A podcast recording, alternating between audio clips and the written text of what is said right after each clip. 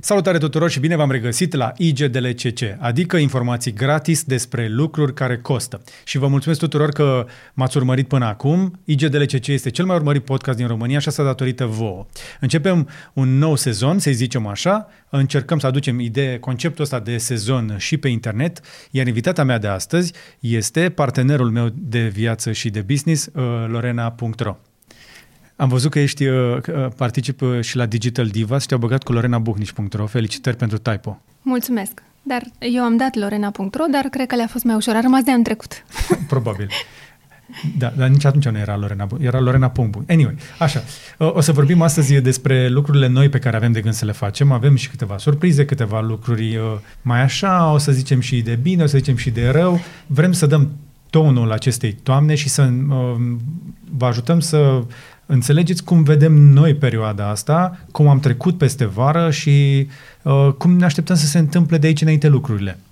Dar până să începem uh, interviul propriu-zis, uh, slavă Domnului că Lorena a vândut, avem și o plasare, o promovare, așadar începem direct cu plasarea pentru partenerul nostru de astăzi uh, și vorbim despre cei de la UNSAR. Uh, cine este UNSAR? UNSAR este Uniunea Națională a Societăților de Asigurare și Reasigurare din România, care practic strânge la oaltă 80% din asiguratorii din România și în perioada aceasta o campanie care se numește Cu toți avem superstiții, e util să avem și asigurări. Anti-ghinion, de fapt. Hashtag, Hashtag anti-ghinion. și pe asiguropedia.ro slash antighinion uh, este un citat din Gelu Duminică, sociolog, care a stat pe scaunul unde ești tu acum, care este așa. De fiecare dată când îi se întâmplă vreun necaz, românul spune că așa a fost să fie. De cele mai multe ori însă am putea să ne gândim că ceea ce ni s-a întâmplat este și pentru că nu ne-am gândit că paza bună trece primejdia rea. Și ăsta este uh, rostul uh, asigurărilor. Uh, iar pe asiguropedia.ro slash antighinion puteți să găsiți toate aceste mituri și aceste... Sunt superstiții, nu știu cum să le zic. Da. Cu pisica neagră, mie îmi place aceea cu pisica neagră. Oricum, uh, campania... Uh, da, uh, campania este foarte smart și foarte amuzantă și cred că poate să prindă foarte bine uh, ideile astea, știi, care sunt creștem cu ele și de fapt uite, le poți folosi Bineînțeles. Uh, pentru că le folosești de zi cu zi și atunci. Trifoi cu patru foi, spart oglinzii, trecutul pe sub scară, întorsul din drum, bătutul în lemn, trei pași înapoi, fluieratul în casă, șnurul roșu, ploaia din ziua anunții. și asta sunt doar o mică parte. Sunt convins o, că mai aveți și multe. voi.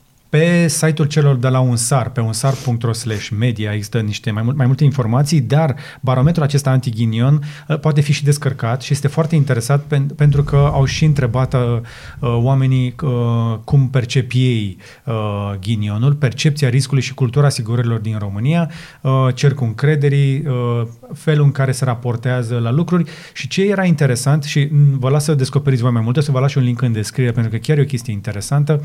Uh, spre exemplu, s-a schimbat percepția românilor și temerile lor obișnuite. Uh-huh. Până acum românii se temeau în primul rând de uh, incendiu și mai era una. Cu tremur, cred. Și cu tremur. Acum le este frică mai mult de boală. Coincidență, nu cred. A- ajută dacă ți este teamă de boală să-ți iei măsuri, da. mă gândesc, Uh, nu știu dacă e cea mai bună idee să-ți faci o asigurare anti-COVID. Știu că sunt foarte puține. Uh, nu, ca să uh, înțeleagă oamenii foarte bine, un SAR, deci ei nu sunt companie de asigurări, da? Ei sunt o societate care, mă rog, sub o umbrela, uniune, o uniune, sub umbrela lor sunt mai multe societăți. Uh, nu toate uh, companiile de asigurări au reușit să introducă mai nou în pachetul uh, pe care îl iei uh, și partea aceasta de COVID. Am înțeles că majoritatea încep acum să facă treaba asta, dar uh, nu despre asta e vorba. Deci un SAR nu e egal e COVID, nu are nicio treabă. E doar uh, Uniunea Asiguratorilor sau doar din asiguratori care încearcă să facă comunicare și să încerce să ajute pe români să se asigure, pentru că uh, e loc de mai bine, trebuie să spunem mm-hmm. asta. Sunt uh, prea puțini oameni care își fac asigurări și se bazează foarte mult mai degrabă pe superstiție sau pe Doamne ajută. Exact. Uh, Dumnezeu te ajută, dar nu-ți repară bicicleta sau mașina. Și nu doar cele de sănătate sunt până la urmă cele mai importante.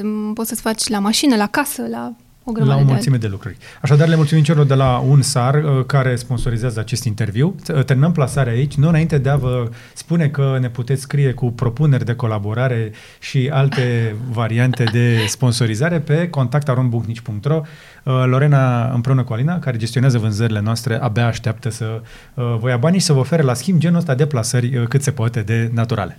Naturale. Amuzante, naturale, campanii smart, făcute, uite, da. reușite. În continuare, Lorena, jobul ei numărul unu este să spună nu în cea mai mare parte a timpului și mulțumim că refuză chestii care nu ne plac. Și am avut o uh, șansa sau neșansa și în vara asta să refuzăm câteva chestii, uh, dar nu o, să inter- nu o să vorbim mai mult despre ele. O să încercăm să o ținem pe pozitiv uh, și o să da. vorbim împreună, așadar, uh, aș face un pic, un pic de recapitulare. Ne-am mai avut un interviu uh, acasă din pandemie, și atunci uh-huh. păream noi așa un pic chill, era o chestie de familie, stăteam în casă, dar nu au fost toate roz după aia. Ne-a plăcut la început, că noi n-am mai stat acasă de... Niciodată. N-am știut ce înseamnă să stai acasă atâta timp, dar uh, la un moment dat a devenit uh, obositoare și frustrantă treaba asta. Cu statul acasă. Mm, da. Uh-huh. Cel puțin pentru mine. Acum nu știu în cazul tău. Oh. Deci asta cu statul acasă nu e pentru toată lumea. Nu. În niciun caz. Și trebuie să recunoaștem că și, și pe noi ne-a afectat perioada asta, um, poate mai ușor decât pe cei care uh, au trebuit să stea într-un loc care poate nu le-a plăcut sau cu oameni care nu le-au fost neapărat uh, dragi sau apropiați. Uh, sunt oameni care au trecut prin, prin perioada asta, să zicem, cei sănătoși, fizic cel puțin, poate nu au fost într-o zonă de confort într-o zonă plăcută. Mai sunt și cei care au fost afectați de boală, dar am, avem, se tot strânge cercul ăsta în jurul nostru și cu oameni care au trecut ori razant pe lângă boală, ori s-au infectat. Și avem prieteni care s-au infectat, cunoscuți, uh, care au stat și în izolare, sau colaboratori care au crezut că au făcut și am, l-am văzut, spre exemplu, pe unul dintre ei, care doar pentru că a crezut că s-a infectat, ne-am întâlnit după vreo câteva zile că a venit testul negativ, era transfigurat omul. Și asta cred că spune mult despre frica noastră de boală. Uh, nu, stai, nu. Dacă îmi permiți. Te rog. Nu, că nu toată lumea gândește așa. Mie mi se pare că noi românii, și e un procent, nu vreau să generalizez, nu pentru toată lumea, sunt și oameni care înțeleg ce înseamnă pandemia asta și virusul acesta, însă cea mai mare parte habar nu au. Habar nu au ce fac. La cine te referi când spui cea mai mare parte? Că uite, cunoscuții noștri sunt grijulii cunoscuții noștri și, mă rog, Familia, sunt convinsă că mai vecini. sunt și alți oameni care sunt foarte atenți și sunt uh, vigilenți și sunt precauți. Însă, uite-te ce a fost la mare. Uite-te puțin acum o lună de zile, iulie și august, aruncă o privire la pe plajă și la munte când urcau încolonați frumos, nu mai zic da, dar astea sunt cazurile alea care ies din normal. Sunt cazurile alea care au făcut ca în această perioadă, când sezonul de la mare s-a închis, au făcut ca Bacău să fie al doilea oraș din România cu cele mai multe cazuri. De ce? Sunt cei care au fost în vacanțe. Da. Da? Cea mai mare parte în vacanțe. Că au venit din străinătate sau că au venit din zona asta, da, la Moldovei și au mers la munte și la mare, sunt cele mai multe cazuri acolo. Nu o spun eu, o spun specialiștii. Da. da, bine, adevărul e că în perioada asta uh, de la Constanța nu, nu s-a raportat a fi focar acolo. Eu cred că acolo, eu cred că au toți, dar nu-și dau seama. N-aș generaliza, că mai știu oameni foarte grijulii Uh, cei care chiar locuiesc în Constanța știu că au ajuns să, uh, să păstreze ei distanța față de turiști, în ceea ce stă cât mai la distanță. Ce se întâmplă însă în zona, într-adevăr, de litoral a fost un pic uh, ieșit din A fost schema. exagerată, e, acolo clar este și o vină autorităților. Cred că acum încep să apară, nu știu dacă ai văzut, că cei care vindeau porumb și ce se mai vindea pe plajă, nu știu, gogoși sau ceva de genul, a fost prins un din cadrul poliției, era businessul unui polițist din Constanța care avea avea și el o treabă pe vară, pe sezon și doamnele erau lăsate să meargă să vândă. Când s-a închis la 1 septembrie sezonul, s-au închis și și-au dat seama, mă rog, că a fost o treabă de poliție. Deci, mm, uh, chestiile astea jmecherite, uh, știi, în continuare, și, practic, până la urmă, fix genul ăsta de oameni care nu respectă regulile și care taie colțurile ne sperie pe toți. Și uh, ăștia care încercăm să respectăm cât de cât regulile, distanța și să stăm așa, ne afectează și pe noi pentru că boala într-un fel sau altul va ajunge cât mai, tot mai aproape de noi și o simțim cât tot mai aproape. Da? Am avut vecini care au, s-au infectat, a venit ambulanța în uh, Corbeanca uh, Și după aia am aflat că vecinii noștri, de unde așa două case mai încolo, trebuie să stea în casă două erau săptămâni. toți infectați. Că erau toți infectați, da. Unii erau asimptomatici, unul a fost dus la spital. Proporția asta se păstrează. Așadar, una dintre realitățile în care ă, trăim, practic asta foarte concretă, foarte apropiată, este că trăim toți cu o teamă de boală, pentru că, într-un fel sau altul, ne teamă că va veni lângă noi. Trăim toți cu această teamă, dar cred că nu facem cu toții suficient, că de fapt aici este problema. Sunt convinsă că toți avem, o, toți avem teama asta, că mai devreme sau mai târziu va ajunge și la noi, mai ușor sau mai dificil. Dar ar trebui cu toții să facem ceva, nu hai doar să, o parte. Hai să, hai să vorbim despre ce am făcut noi. Uite, până acum ne-am scăpat neinfectați. Eu m-am întors cu Radu de la Berlin sănătos. Uh, cred că mai aveam un pic și mă întorceam așa cu un tatuaj pe față de la masca aia. A găsit Radu niște măști din astea uh, FFP2-uri. Băi, nene, elasticele alea cred că erau făcute pentru, nu știu, ce capete mult mai mic. Deci eu eram cu Radu și mi-a zis la un moment dat, zice, vezi că deci dacă vreți să faci interviu, trebuie să stăm un pic uh, așa. Deci am, am purtat mască și în deplasare, să dau să vorbim și despre deplasare la Berlin, dar hai să mergem un pic mai în spate.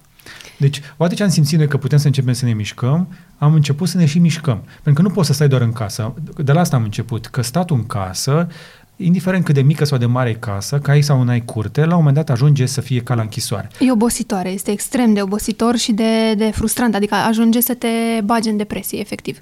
Și nu este despre mărimea casei, exact cum ai spus, sau mărimea curții, sau câte lucruri poți să faci la tine acasă. Că ajungi să le faci pe toate, să le repeți de 10 ori și gata, Adică ți ajunge. Oricât de multe lucruri ai avea. E obositoare treaba asta. Într-adevăr, noi când am văzut că putem să ne mișcăm, am ieșit. Primul lucru pe care l-am făcut a fost să mergem într-un hike. Uh-huh. Um, și, după aia, și după aia încă într-unul? Și după aia încă într-unul și tot așa, pentru că, mă rog, ne-am gândit noi Ceea ce este adevărat că uh, te ține departe și de, de oameni, că nu te duci în, în spații aglomerate, uh, pe munte ești tu, muntele și cu cine mai mergi și atât. Dar hai să dăm un pic mai în spate. Noi am început să facem aceste hike încă de anul trecut, când încă nu era pelerinaj pe la Moldoveanu și pe la Omu. Mm-hmm. Uh, nu se venea cu uh, valiza. Vrei să vorbim pe, pe de hike-ul ăla? Uh, și da, am putea să vorbim și despre un hike extrem pe care l-am făcut vara asta. Uh, n-am postat nicăieri, n-am spus, dar uh, a fost un moment de groază în, în vara asta. Am trecut uh, pe lângă... Zici tu? Nu am fost suficient de atenți la ce a arătat busola. Nu, busol, busola? Ca să nu zic ceasul după care ne-am luat harta, aplicația. Și da. tot așa. Am zis busola, am vrut să fiu drăguță. Nu, eu, eu, eu eram la cu Ok. Uh, da, a fost un hike. Uh, n-am povestit foarte multe despre el, tocmai pentru că am zis că o să povestim aici. Am uh, arătat noi atunci, în zilele acelea, în ziua aceea că am fost. Da, tu n-ai apucat. Deci, dacă ne, urmăriți, Eu, da. dacă ne urmăriți pe Insta, a avut Lorena o zi în care a postat cum uh, ne zemuia nouă apa în bocanci. Da. Echipați corespunzător, oameni cu tot ce trebuie, da, pantalon, bocanci, rucsac, tot, tot, tot ce ne-a trebuit. Doar un singur lucru ne-a scăpat. Uh-huh. Prognoza meteo și dificultatea traseului. Și nu. Și mai spune ce. De fapt, ceva un pic mai sigur dacă faci stânga sau dreapta. Atât. Asta ne-a lipsit. Am analizat Prognoza... foarte mult situația și eu cred că vine... Uh, e, noi eram ca niște copii fugiți de acasă. Da. Nu, hai să, hai să explicăm ce s-a hai, întâmplat. Hai. Um, am ales un traseu, într-adevăr, ceva mai dificil, pentru că am fost singur, nu am fost cu Ariana, am fost și cu antrenoarea, cu Ionela. Și uh, cu toate că, trebuie să spun treaba asta, că mi s-a ridicat la filă, eu am spus de seara. Am spus de seara, dar vremea nu este tocmai cea care trebuie. Ne-a spus și Florin de la Peștera și ne-a avertizat că dacă plouă nu este ok. Și am spus, dacă plouă eu nu merg pe acolo. Și cu toate astea voi ați insistat și ați zis că o să fie bine și în loc de dreapta am făcut stânga. Am plecat din sat Peștera, da? Am ajuns la table. table. De acolo am urcat la refugiul la Grind. Refugiul la Grind și de acolo, și de acolo s-a rupt filmul. De la refugiu la Grind am zis că ur- mai urcăm. Hai să da? că mergem noi până sus acolo în creastă, uite că o vedem de aici. Da, vedem creasta. Până la creasta am făcut încă vreo două ore, uh, pentru că era... Jumate. Pentru că era uh, noroi, aluneca foarte tare. Am prins, peste noapte. Ploase peste noapte, am prins noroi, după care am mers pe bucăți de pietre, bucăți de pietre, efectiv da, de piatră. Pe După care, atunci când am ajuns în creastă, felicitări, Dar ce facem? Că e de vreme. Nu era nici 11. Am ajuns pe creastă, începuse deja să, să fie vânt și să fie rece, oricum, pentru că, și da. pentru că era mai sus, dar și pentru că se anunța ploaie. Și... Dar cu toate astea nu a plouat. Și cu toate astea nu a plouat. Ba da, Ore am prins... bune. Nu, nu, nu, cum am uitat pe harta meteo și când am ajuns noi sus în creastă, eram într-un ochi de uh, ploaie și se vedea clar că cel puțin mm. încă două, trei ore nu va ploua. Pe coborâre a plouat, dar mult mai jos. Exact. Bun. De pe creastă, de pe creastă, în loc să facem dreapta, care era un traseu absolut superb, lejer, prin pădure, frumos. Nu, ar fi să cobor înapoi la grind pentru asta. La grind și apoi din nou pe... Noi am făcut stânga. Pe creastă. Pe creastă. Spre, dar, spre șaua funduri. Șaua funduri, dar Dragilor, pe creastă, când spun creastă, spun la propriu pe creastă. Păi da, pe creasta Pietrei Craiului, se știe. Pe creasta Pietrei Craiului pe care am mers nici mai mult, nici mai puțin de două ore jumate. Doar atât mie mi s-a părut că a fost mai mult. Două ore jumate am mers. Am simțit că înnebunesc când busola din nou a ceasului spunea încă 20 de minute. Încă 10 de, minute. De, încă de, 20 de minute. Cu, și am fost chiar cu asta. Nu uh, se mai termina. Faza este că am folosit pentru chestia asta pentru navigat uh, pe munte, dincolo. Deci am mers la recomandarea unui prieten până sus uh, la, la, la refugiu. De acolo am zis noi, eh, la, ne scurcăm noi. Am mai, noi suntem oameni, am mai mers pe munte deja de nu știu câte ori, avem experiență. Și am ajuns în creasta, am zis, ok, hai să pun traseul pe ceas și am pus pe ceas traseul din aplicația Comut.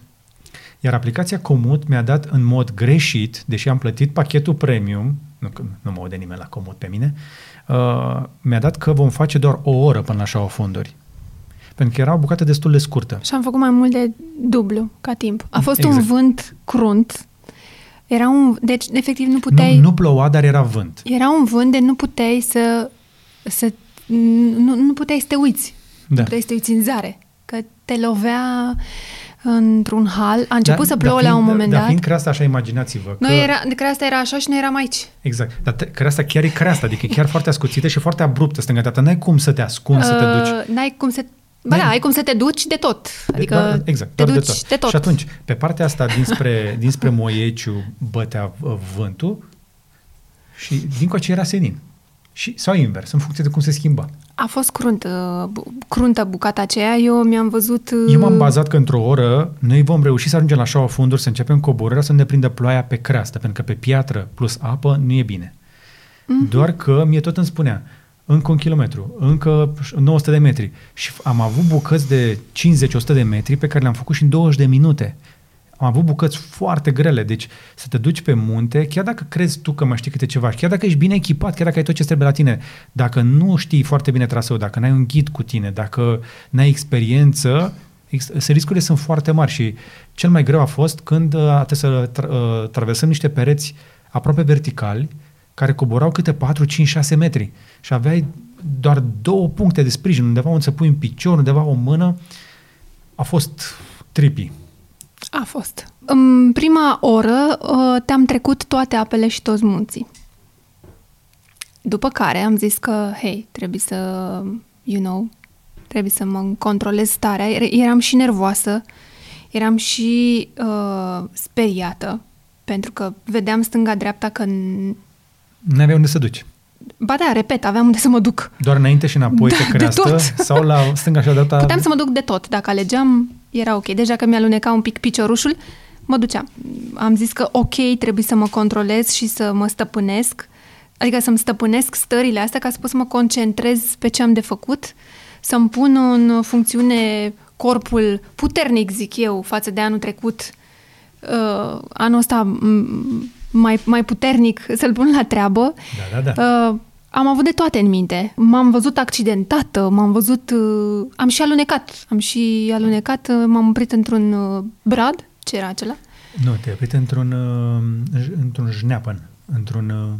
Uh am, uh, am alunecat pentru că era noroi, am, cu piatră, ceva combinat, mi-a fugit piciorul, n-am alunecat mult, dar subconștientul meu a știut să alunece. Nu știu, a făcut așa o treabă, m-am ținut. Mi-am controlat bine starea, dar uh, în prima fază te-am înjurat pe tine foarte mult, pentru că și pe Ionela, pentru că ați ales uh, voi să continuați în condițiile în care eu, pragmatică, precaută cum sunt eu și zic de 15 ori nu la început, Um, da. Dar, Așa. dar, uh, nu mi-a părut rău. Aici aveam să ajung. I-am insistat să nu vorbim despre ce s-a întâmplat acolo imediat după, am zis să lăsăm un pic de timp, pentru că și eu m-am simțit foarte vinovat. Și mie mi-au trecut uh, o grămadă de stări, am trecut într-o grămadă de stări și uh, într-adevăr au fost momente când am zis gata, deci nu putem avansa, vine ploaia, e nasol. Pentru o fracțiune de secundă m-am gândit să sun la Salvamor și am zis nu, nu voi fi ăla. Deși atunci când ai de greu și simți că nu mai poți, e recomandat să E recomandat să o faci. De la un moment dat am și întrebat, dacă suni acum de aici, vine cineva? Și am zis, da, vine, dar nu vine mai devreme de două, trei ore. Pentru că, efectiv, în, în, în momentul în care eram pe creasta aia, în vârful ăla și m-am uitat stânga-dreapta și am văzut hăul ăla și vântul ăla care, efectiv, te rupea, adică te obosea nu, fantastic. mai degrabă te obosea, că nu era un vânt atât de puternic încât să te, te pe picioare, dar era obositor. Era obositor. Am zis, Însă, ok, dar pot să mă opresc aici? Adică ce să fac? Mă așez aici în fund și aștept?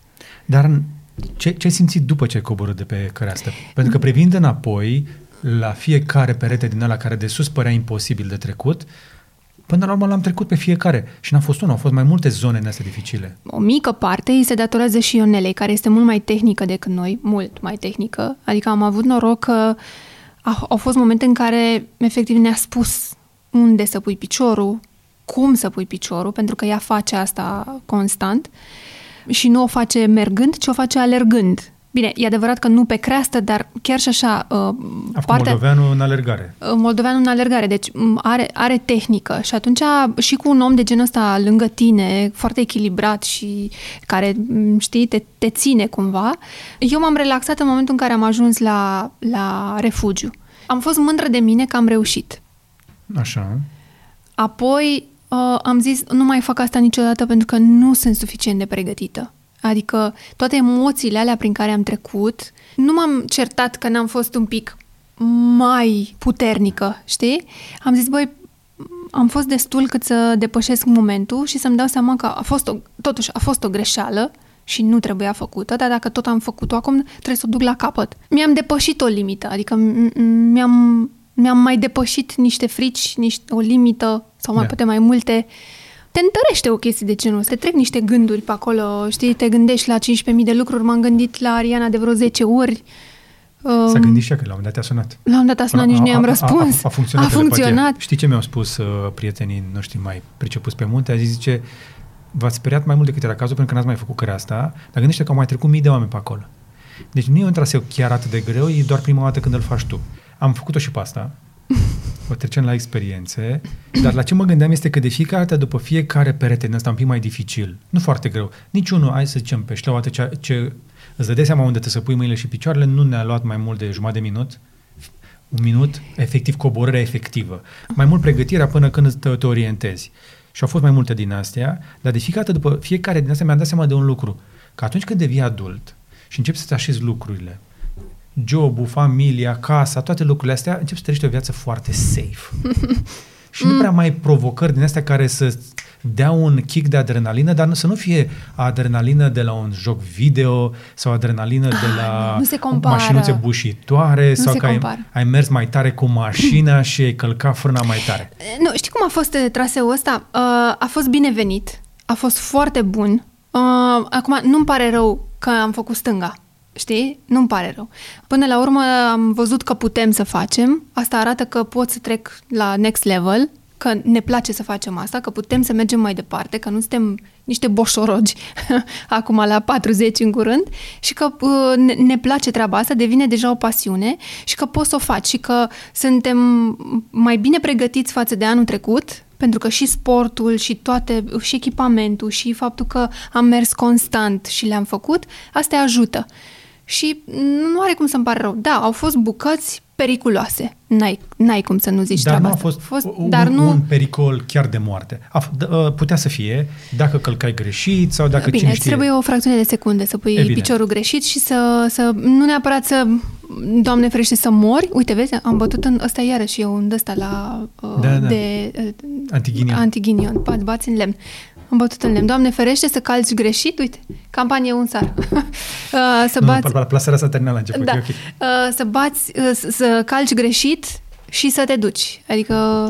Pericolul se poate întâmpla, te poți îmbolnăvi, se pot întâmpla lucruri și cred că din când în când trebuie să ieșim din zona de confort și ne am încercat cu ieșitul pe munte. Dacă ne-ați văzut în ultima vreme mai mult ieșim pe munte, de asta o facem. Ieșim din zona de confort. Am mai citit un pic despre chestia asta și expunerea la natură pe bucăți mai lungi, de 72 de ore, este super benefică. Recomand oricui chestia asta. Există o carte de Free Day Effect, cred că am mai, am mai menționat-o. Uh, pot să las un link în descriere, dar în engleză. Uh, care explică fix chestia asta. După 72 de ore sunt studii clinice care arată că mintea noastră se echilibrează cumva, expusă la natură. Sunt uh, creatorii, oameni, uh, scriitori care scriu cu fața la copaci. copaci. Încearcă să uh, fie cât mai aproape de natură și mm. noi încercăm să ne găsim echilibru acolo. Da, pentru mine a început să aibă un efect uh, foarte bun, dincolo de partea fizică pe care o faci și care e foarte bună. Și dacă toți suntem la hike și cred că cu asta putem închide subiectul de hike uh, sau nu. Uh, e mai mult decât despre hike, că vreau să... Uh, eu vreau în, în continuare să spun, mi-aduc aminte perfect că am spus-o și în uh, story pe care le-am făcut în social media și uh, peste tot unde am postat. Mergeți cu copiii pe munte.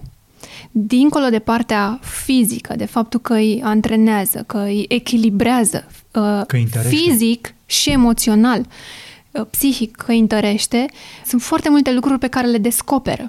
Da? Din, uh, de da. natură, de animale, de... La de broasca uh, aia până la pasărea animală. Culori, uh, habar n-am. Chiar și de la vârste fragede sunt trasee pe care le puteți face de câte o oră, de câte trei ore, în funcție de, de uh, da. complexitatea. Dar, dar ieșiți cu copii echipați. Dar ieșiți cu copii echipați și mergeți cu ei pentru că este foarte, foarte benefic. Ce voiam să uh, ating cu chestia asta este că uh, partea asta de hike a fost o chestie foarte personală. De asta îi spunem tu ce aveai în minte, pe scurt, atunci. Că eu ți-am zis, uite, eu... Eu n-am postat, ai văzut că n-am postat aproape Te-am nimic. trecut în Te-am toate cele, da. Am încercat să iau uh, hike-urile astea ca să fie locul ăla de de introspecție. Cred că atunci când te duci pe munte, te duci să faci wow, să te uiți la natură, să-ți calmezi uh, agitația aia din căpățână, dar uh, trebuie să te și confrunți cu tine.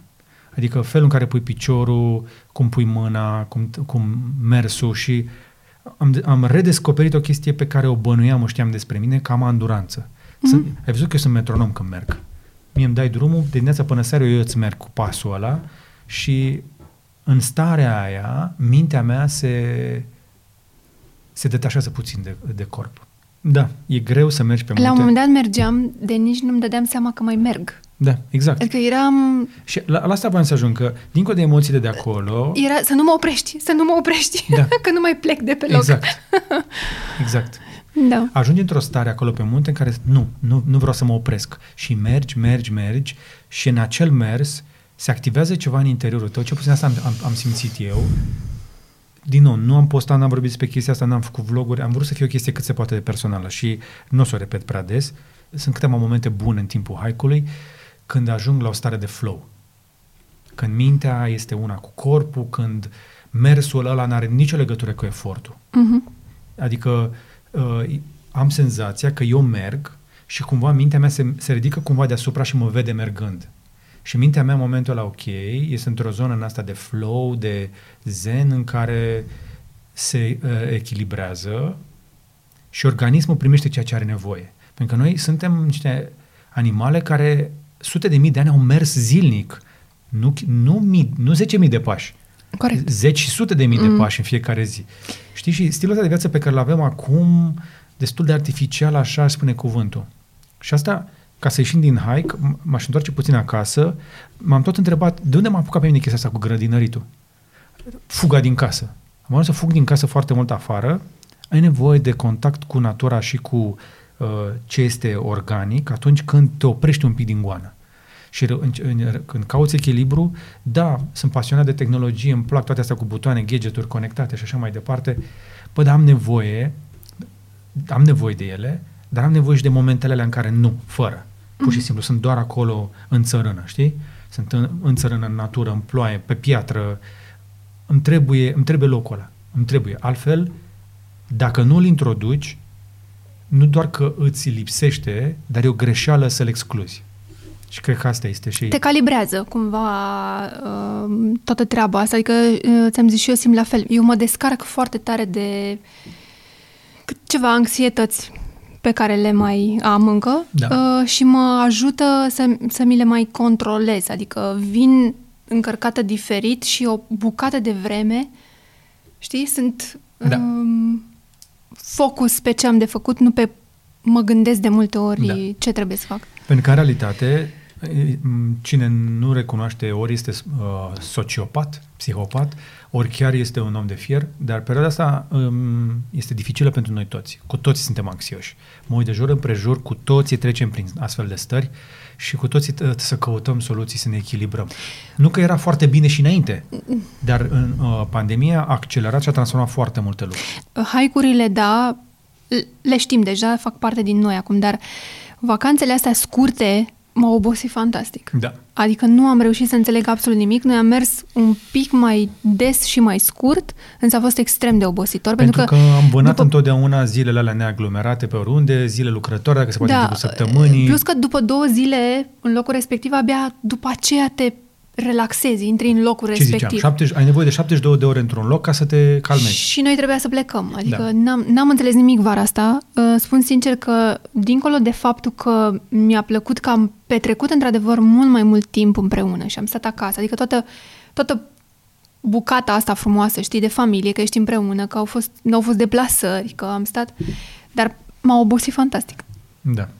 Pentru că nu am înțeles nimic. Două zile la birou, trei acasă, patru am plecat la mare. La mare ce puțin n-am înțeles nimic, adică m-a obosit. La mare am stat efectiv într-o curte la Vama Veche, în jurul unei piscine, în zilele în care a fost cel mai puțin aglomerat și am avut mare baftă, că am prins fix între... Și asta am mers mai mult pentru Ariana, pentru că a fost ziua ei și nu am vrut să stăm acasă... Pur și simplu. Noi trei și... Da. Ea ne-a spus că își dorește de ziua ei să meargă la mare că am mers la mare. De asta am Bine, mers la mare. Și-ar fi dorit și o petrecere cu copiii, nu s-a putut. Da. Uh, mă rog, a fost ciudată. Ciudată perioadă, ciudată vară. Dar cu toate astea am rămas activi. Hai să trecem un pic pe partea profesională. Pentru că în perioada asta munca nu s-a oprit. Doar că muncim un pic diferit. Ce ai simțit tu diferit? A fost o perioadă în care majoritatea, atunci când am ieșit din lockdown, mă rog, și am început să ieșim și să ne vedem și să... Cam toate campaniile erau legate de pandemie, de work from home, de... devenise obositor. Adică era ceva...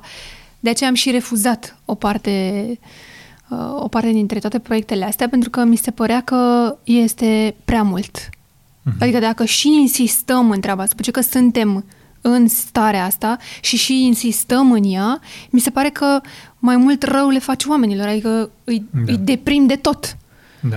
Cu toate astea, am citit un pic și m-am interesat în țările europene, Franța, Italia, Germania, Spania, uh, uh, toți cei care au avut probleme foarte mari, uh, încă nu lucrează, n-au chemat oamenii la birou. Păi și, încă... și noi lucrăm destul de... Dar, în, da, dar vezi că la noi sunt câteva companii care într-adevăr au lăsat oamenii să lucreze de acasă.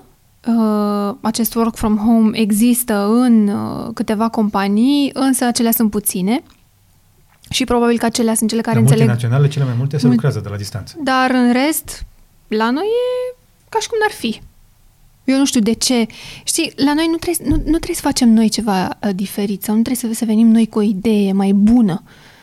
Băi, am putea doar să copiem știi, pe cei da. de afară, de cum fac ei lucrurile, treburile, hai să le aplicăm și la noi. Ei, o, să, o să începem să facem și noi alte Când lucruri o să după alegeri. După alegeri. După ah, alegeri. Până atunci e un haos. Până atunci, da. Da, nu poți. Într-o perioadă, în martie-mai, aveai 100-200 de cazuri pe zi, acum ai 1000, ai avut și 1500 de cazuri pe zi și tu deschizi restaurante și cinemauri. Cinemauri ne trebuie? Cine să la cinema? Pentru că oricum... Deci, ce este esențial până la urmă? Știi, asta... întrebarea este ce este esențial?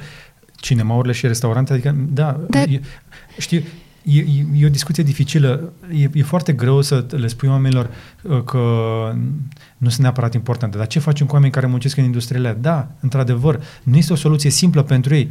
Dar serios acum, nu poți să-i chem pe oamenii ăia la muncă ca să se infecteze, pentru că se vor infecta. Uite, îți dau un exemplu foarte simplu. Ce plăcere ai să te duci la cinema, să stai cu un scaun gol între tine și persoana cu care te duci, să stai cu masca pe față, că îți trebuie mască, nu? Ești în interior.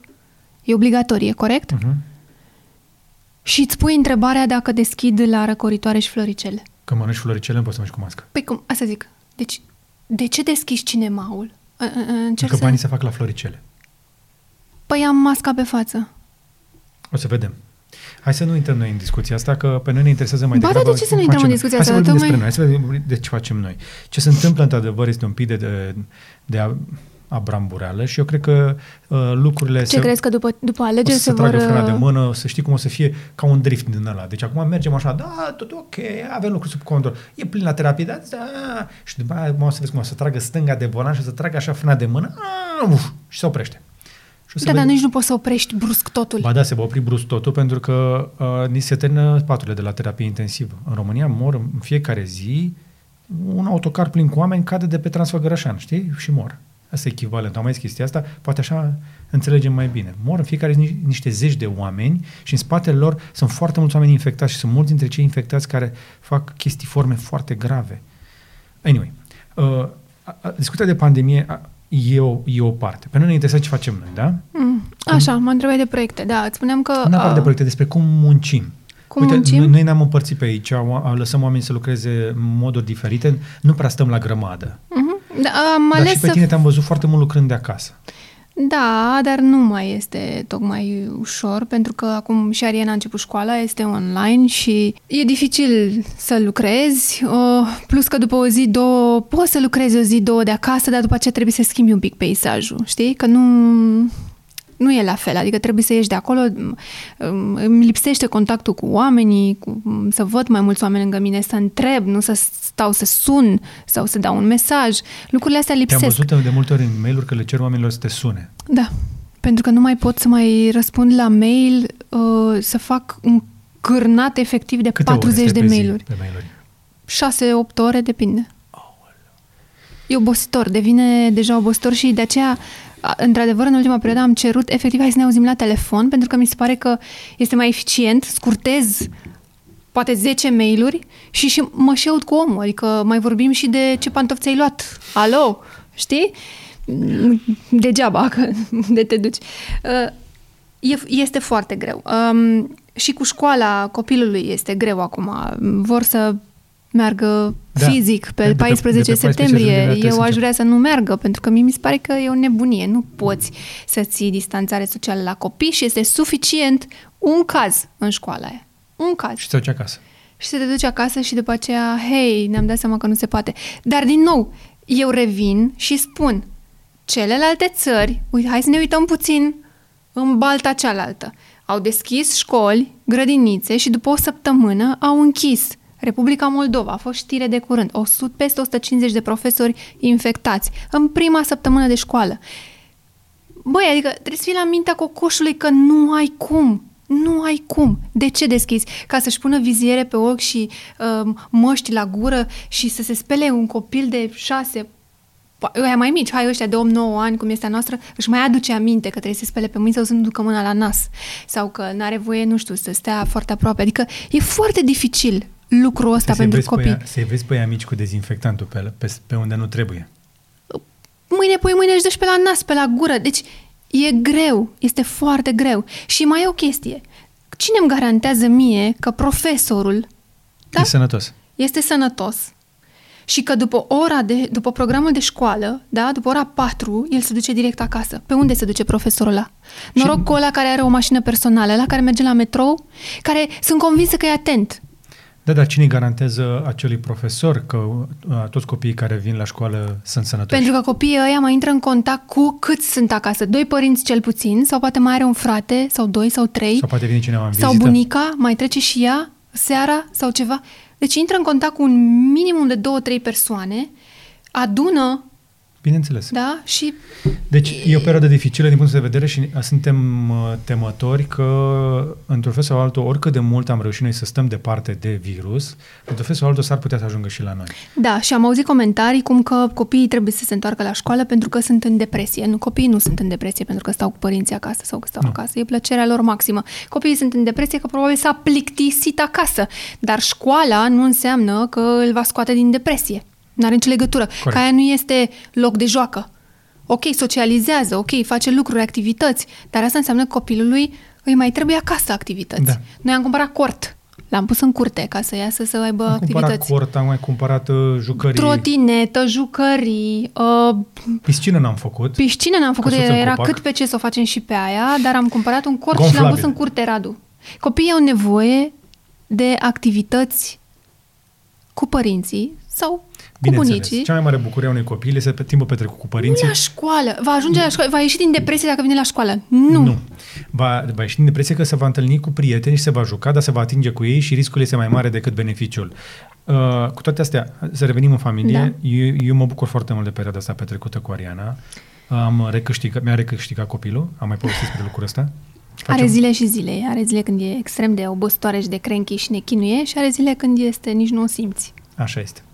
și uh, am recuperat foarte mult din spațiul ăsta, din timpul de familie și asta mă bucură foarte tare. Asta a fost partea de vară. Uite, ce ți-a cerut ție, Ariana, să-i aduci de la Berlin? Mie mi s-a părut maximă treaba asta. Deci eu am, eu am nebunit o oră căutând un lacăt cu... Cum se numește asta? Lockpicking. Lockpicking. Vrea să facă lockpicking. A văzut ea... A văzut deci, pe cum, YouTube. Cum îi spunem la asta care are un nume? Șpe, ș, uh, nu, ș, nu ș, șperaclu. șperaclu. Mi-a cerut uh, uh, set de șperaclu pentru, uh, pentru lacăt. Lacăt cu șperaclu. Lacăt da, transparent, cu șperaclu și ea vrea să desfacă lacăte cu șperaclu. cu set. Și a cerut un set cu foarte multe uh, pensete, pensete și... și a stat uh, în ziua în care i l-ai adus, a stat, cred că o oră și jumătate și refuză să citească cartea e-book care învață cum să facă pentru că vrea să experimenteze ea. O oră și jumătate a stat și a băgat toate alea pe rând de nu știu câte ori ca să deschide lacătul. Am zis, Doamne Dumnezeule, asta e pandemie. Iar eu și cu Radu, ca niște turiști adevărați, ne-am petrecut la Berlin după ce am rezolvat pe la pe acolo. Uh, ne-am, ne-am zis așa, hai să vedem ce facem astăzi pe ieșim și noi rapid de shopping. Am trecut repede prin Mall of Berlin, care era full, deci full, ni s-a făcut frică și am plecat. Cu măștile pe față am întins-o repede și ne-am dus la... Deci d- dacă, te, dacă ți-aș zice așa, ajungi la Berlin, ești la shopping, unde te duci? La librărie. La librărie. Doamne, ce frumos e la ei la librărie. Super. Am, am fost la Dusman și am stat cu Radu și am zis că intrăm un pic la Dusman. Cât am stat? Trei ore. Trei ore am stat în Dusman. Da. Trei ore. Din care, la cărți am stat doar o oră. Două ore, la ce crezi că am stat? Papetărie. Băieții cu tehnologia și-au luat agende și pixuri. Băi, deci, cred că am putea să facem, uh, Radu, am putea să facem un material dedicat despre calitatea hârtiei, tipuri de agende și pixuri. Ne-am făcut research la sursă. La fața locului. Da. Pot să spun acum de ce hârtia de Clairefontaine e mai bună, că e de 100 de grame pe metru. Deci am văzut carnețele de atât și de la, distan- de la mărimea asta Dar până la mărimea asta. ce scrii într-un de ăsta de atât de aici? Sidu. Notezi simu? Ce? Nu, nu, nu. Sidu. Aha, ok. Nu, în fine. Așa, de, a, deci și ne-am luat amândoi jurnale și am căutat să nu fie cu pătrățe, să fie cu punctate sau cu linii. Și ne-am luat cu punctate. Dar ce facem? Ne întoarcem uh, la scrisul de mână? Eu m-am întors la scrisul de mână pentru articole. Uh, pentru articole... E frumos la, câteodată. La care, Mm, da, deci efectiv, în momentul ăsta cred că fac uh, tunel carpian, am, am febră musculară la mâna asta, am scris în ultimele trei zile, uh, am ajuns la pagina 16, Radu, aseară. Zici că eram la lucrare de control. Am scris, am scris și în avion, am scos uh, uh, uh, jurnalul în, în avion, mi-am luat cele mai bune pixuri cu gel posibile, pot să fac un material acum și despre cele mai bune pixuri cu gel. Am găsit eu cu Radu acum un producător japonez numit Ohto. Sunt curioasă oare cât costă, cât costă cel mai scump pix cu gel Îți spunem noi. Din lume, 20, de nu, a, nu, la Dusman era 27 de euro. Ce nu, nu, nu. Cel mai scump cu gel? pix cu gel. A, nu, nu, depinde, că tu poți să ții un Parker și să-i pui, am găsit noi mină tip Parker, dar cu gel. Mm. Pentru orice fel de pix tip Parker. Ok. Deci poți să ții cel mai scump. Mi-aș lua cel mai scump pix cu gel. Deci am început să scriu pe agenda, pe, pe jurnal, să zicem, pe hârtie. Uh, și, și cum, îi, cum îi spune jurnalului? Mi se, mi se așează mai bine ideile când scriu. Am, am observat că există o legătură între ritmul, viteza ta de scriere și bulucul ideilor. Știi că la mine în cap este un pic de aglomerație, un pic de înghesuială câteodată și atunci când scriu la tastatură și după aceea mă întorc înapoi și periez. Și mă întorc de 5-6 ori. Când scriu, trec din prima. Mm. Pentru că atunci când scriu, tastez mai repede. Și cine o să transcrie ce ai scris tu Eu. acum? Ah. Îți iei o oră de transcris de pe... Da? da? da Ca da. la școală. De, o, știi că era o oră de copiere. Dar există aplicații de, o oră de, de copiat. O să cum era? O să nu dictez. de copiat. Cum era? Că nu sună bine. O transcriere. Dic, Dictare. Dictare, whatever. Da, dar există aplicații de dictare și ah. o, să re, o să recit textul și o să vezi că mi-l tradu- pune în limba română. Scrisul meu este greu de trecut în text, că nu scriu, scriu atât de urât încât uh, telefonul n-ar putea, spre exemplu, să-l treacă în text. Și cu toate astea, poate. eu sunt curioasă cine îți transcrie ție eu. de acolo pe laptop. Eu. Eu. Secretară nu-ți iau perioada Lucrez acum la un material pe care l-am de foarte multă vreme și care o să aibă niște reacții. Pentru toamna asta pregătim niște Așa. materiale foarte interesante, da? Păi să vorbim despre ele, da. Ca să scriu mai ușor, nu ca să scriu mai ușor, ca să scriu mai eficient, am început să-mi aloc mai mult timp pentru scris, pentru că te ocup tu de partea de vânzare. Să rămână, să rămână, să rămână, să rămână. Jesus. Deci eu sunt mult mai uh, respir acum, am, am, am început să am din nou timp și să mă pot concentra păi la nu, ce acum hai să, să fim sinceri până la capăt. Tu la partea de vânzare ești... Prea generos? Deci ideea este așa, datorită Lorene eu, eu muncesc un pic mai puțin nu. și suntem mai rentabili. Pe lângă chestia asta, uh, am început să scriu mai multe materiale și vreau să începem niște chestii în toamna asta. Cea mai mare provocare însă este, și am discutat o grămadă și curatul la Berlin, este ce să nu facem. Pentru că avem foarte multe idei despre ce să facem, ce nu facem, uh-huh. Uh, dar știm sigur ce o să facem. Merge foarte bine case bune și o să avem niște materiale foarte interesante de acolo. O să începem, uh, nu știu că o să apucăm să arătăm primul material până atunci, dar Ovidiu Țifui uh, și-a cumpărat un apartament într-o casă veche și o să renoveze și avem material de acolo tone. O să fie foarte fain. Merg la el să vedem șantierul. În afară de case bune unde mergem, când are treaba foarte bine, uh, la mine o să accelerăm comunicarea pe partea de cripto pentru că este sezon, mega sezon, este bull run, încă nu s-a, încă nu s-a dat cancel la bull run, încă e bull run. La momentul registrării noastre, Bitcoin încă este foarte ieftin la 10.000, s-ar putea să coboare pe la 9, s-ar putea să urce. Nu?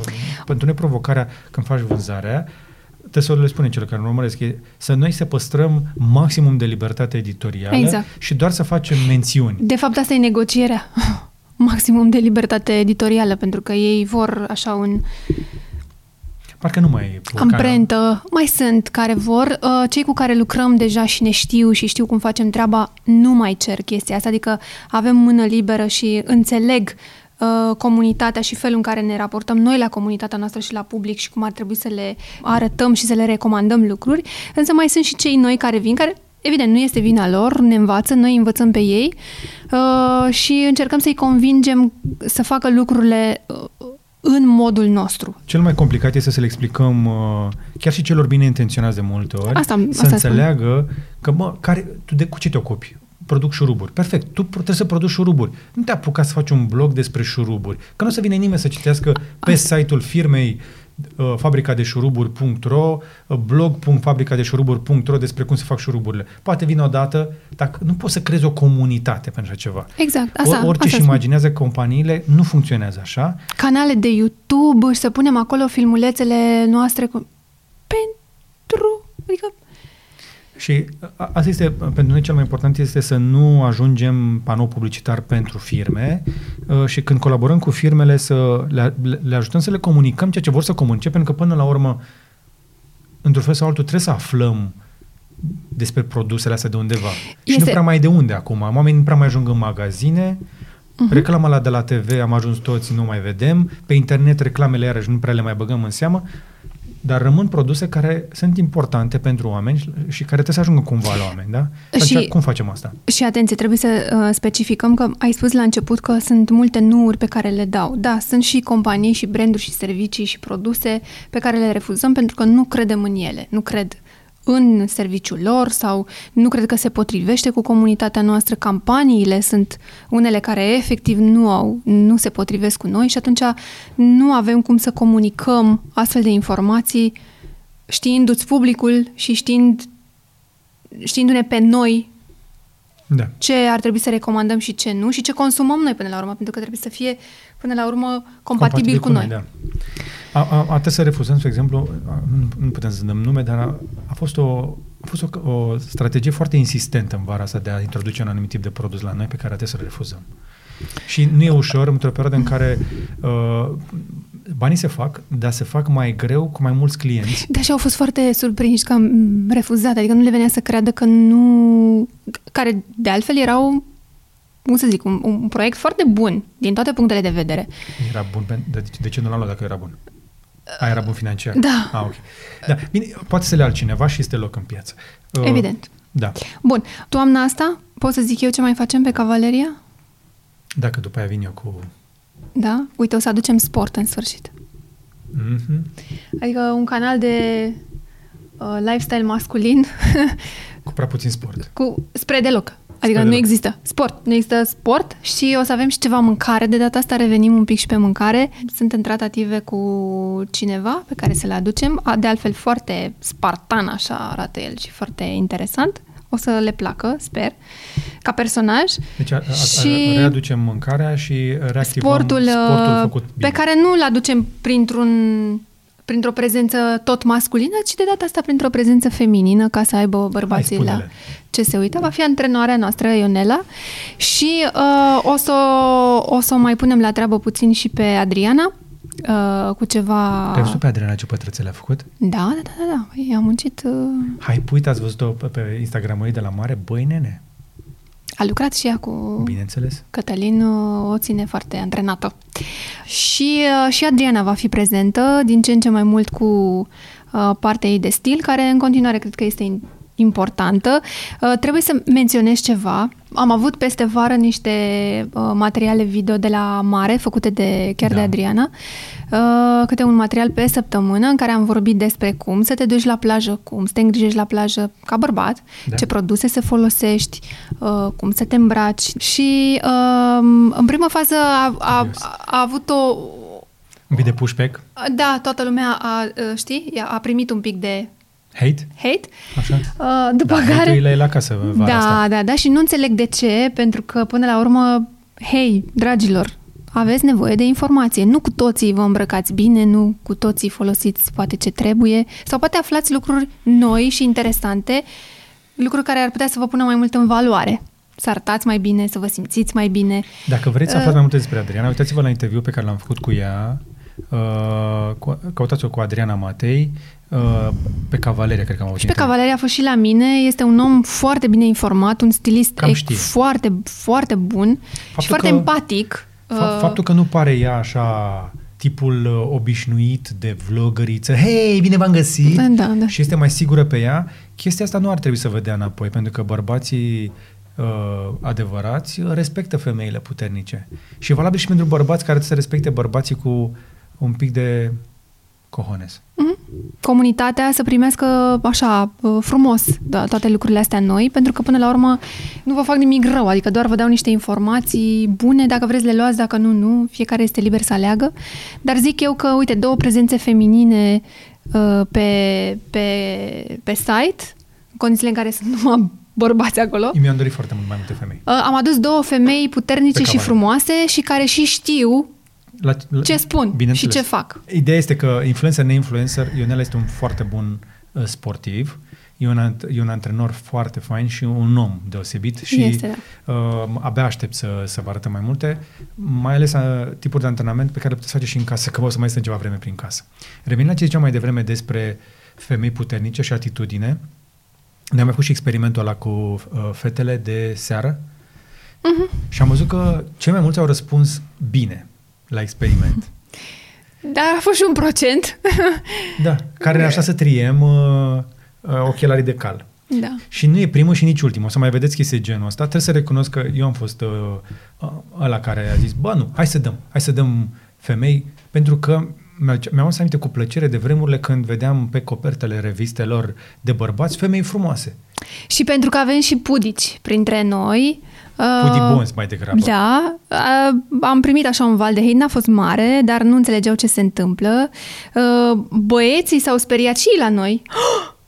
Da. Nu e bine să nu ba, mai postăm. Da. Și serios, acum, perioada asta e foarte greu să vezi femei frumoase pentru că stai foarte mult timp acasă și pe plajă am mai văzut ceva fete așa. Bă, da, serios, la un moment dat pe plajă, când mai vezi alți oameni, ceva de genul, bărbați, femei nu mai contează. Alți oameni. Piele! Oh, ia uite! Oh. Dar, până la urmă, sunt femei. Nu am pus femei dezbrăcate, nu a fost nimic porno... Uh, pornografie. știm, știm ci... exact că există site-uri pentru conținut de adulți, inclusiv gratis. Nu ne-am transformat în asta, că ne-au spus că ne, trans- ne transformăm în într-un cont caz. de... Nu. Și în niciun caz like-urile și vizualizările de pe urma pozelor cu femei nu ne aduc bani, în niciun fel, nicăieri. Nu ne, nu aduc... ne-au adus nimic. Uh, ba din contră, am triat și da. noi am scăzut numărul de urmăritori cu aceste poze și ne-a convenit treaba da. asta pentru că am zis, ok, am triat, da. ce trebuie să plece? Da. Dacă ei nu înțeleg că lifestyle, că bărbații se uită la femei și le place să vadă piele și boobs și ass, ca să nu le zic pe românește, sună mai bine în engleză, da. Eh, hei, plecați exact. în, deci, nu știu, la, acum, există ăștia de la Trinita sau Conde Social Media? Au, sigur au, nu, dar pe... A, acolo, dacă... Deci, pe de o parte, femeile se îmbracă din ce, din ce în ce mai mult, s-a întors uh, costumul de baie într-o piesă, bine, vara asta mai puțin. Vara asta am mai văzut și două piese, dar acum un an, doi m-am speriat. Cea mai multe femei se îmbrăcau într-o singură piesă. Băi, Pentru nene, că era pe val costumul întreg. Dezbrăcați-vă, mă, de azi la mare să vă vedem. Erau pe val costumul întreg. Da. Acum s-a, s-a reîntors. Eu abia aștept să se întoarcă la brazilian, sau cum îi spune, la chestia cu ață. Da, sunt, sunt, sunt. Sunt prea puține. Femeile se... Nu, uh, vara femeile... asta a fost, uh, au fost două piese și uh, slipul cu talie înaltă. Ah, ce urât. Mie nu-mi place chestia Să ascundă Păi au stat acasă da. în pandemie, a fost greu. acasă în pandemie, a făcut burtică și Da, de ce? Că sunt foarte... E un anii 70, așa, o treabă. Da, right. Așa. Și ce mai doresc eu foarte tare este să mai prindă curaj Topless? româncele nu ne da, tople... nu, top, afară nu se face topless. Asta cu topless nu, nu e... Dar... că medical nu e ok. Dacă da, vrei da, să știi, da, nu da, e da, sănătos. Nu, nu, nu am obsesie cu topless-ul. Bă, dar... Nu știu, nu-i treaba mea, nu mă pronunț eu. Dar n-am știut că vrei să vezi atâta piele. piele. Nu, nu, apreciez uh. foarte multe. Spre exemplu, eram cu Radu prin Berlin uh, și am văzut o nemțoaică uh, care avea cu un decol- era cu un decolteu mai adânc așa mm. și fără sutien. Mi se pare foarte atrăgătoare combinația asta. O bluză mătase din asta așa, un decolteu un V mai adânc, fără sutien. Superb! Mm. Bravo, felicitări! O femeie care nu se teme să arate că V-ați e femeie. uitat? V-ați uitat, nu? A fost drăguț. V-ați uitat la ea? Și nu m-a deranjat că era cupă A. Era cupă A. Nu, din potrivă, nu m-a deranjat. Mi se pare că arată foarte bine. Am Dar înțeles. Uh, nu trebuie să evaluez eu femeile, spun doar că mi-ar plăcea să văd un pic... Uh, e, bine, pandemie, stăm prea mult prin casă, probabil. Așa, să revenim. Înțeles. Deci, să-mi evaluez mai, ținutele cap... acasă atunci. Cam că tu ești bine. De, uite, de colteu un V, ce vorbeam. Am înțeles. Da. Mai multă Așa. piele. Am, am, eu am rămas cu asta, cu mai multă piele. Mai multă piele, da. E ok. Mai multă piele. Fetelor, mai multă piele, vă rugăm. Piele. Fetelor, piele. Da. Așa, bun. Deci sport, mâncare uh-huh. și piele.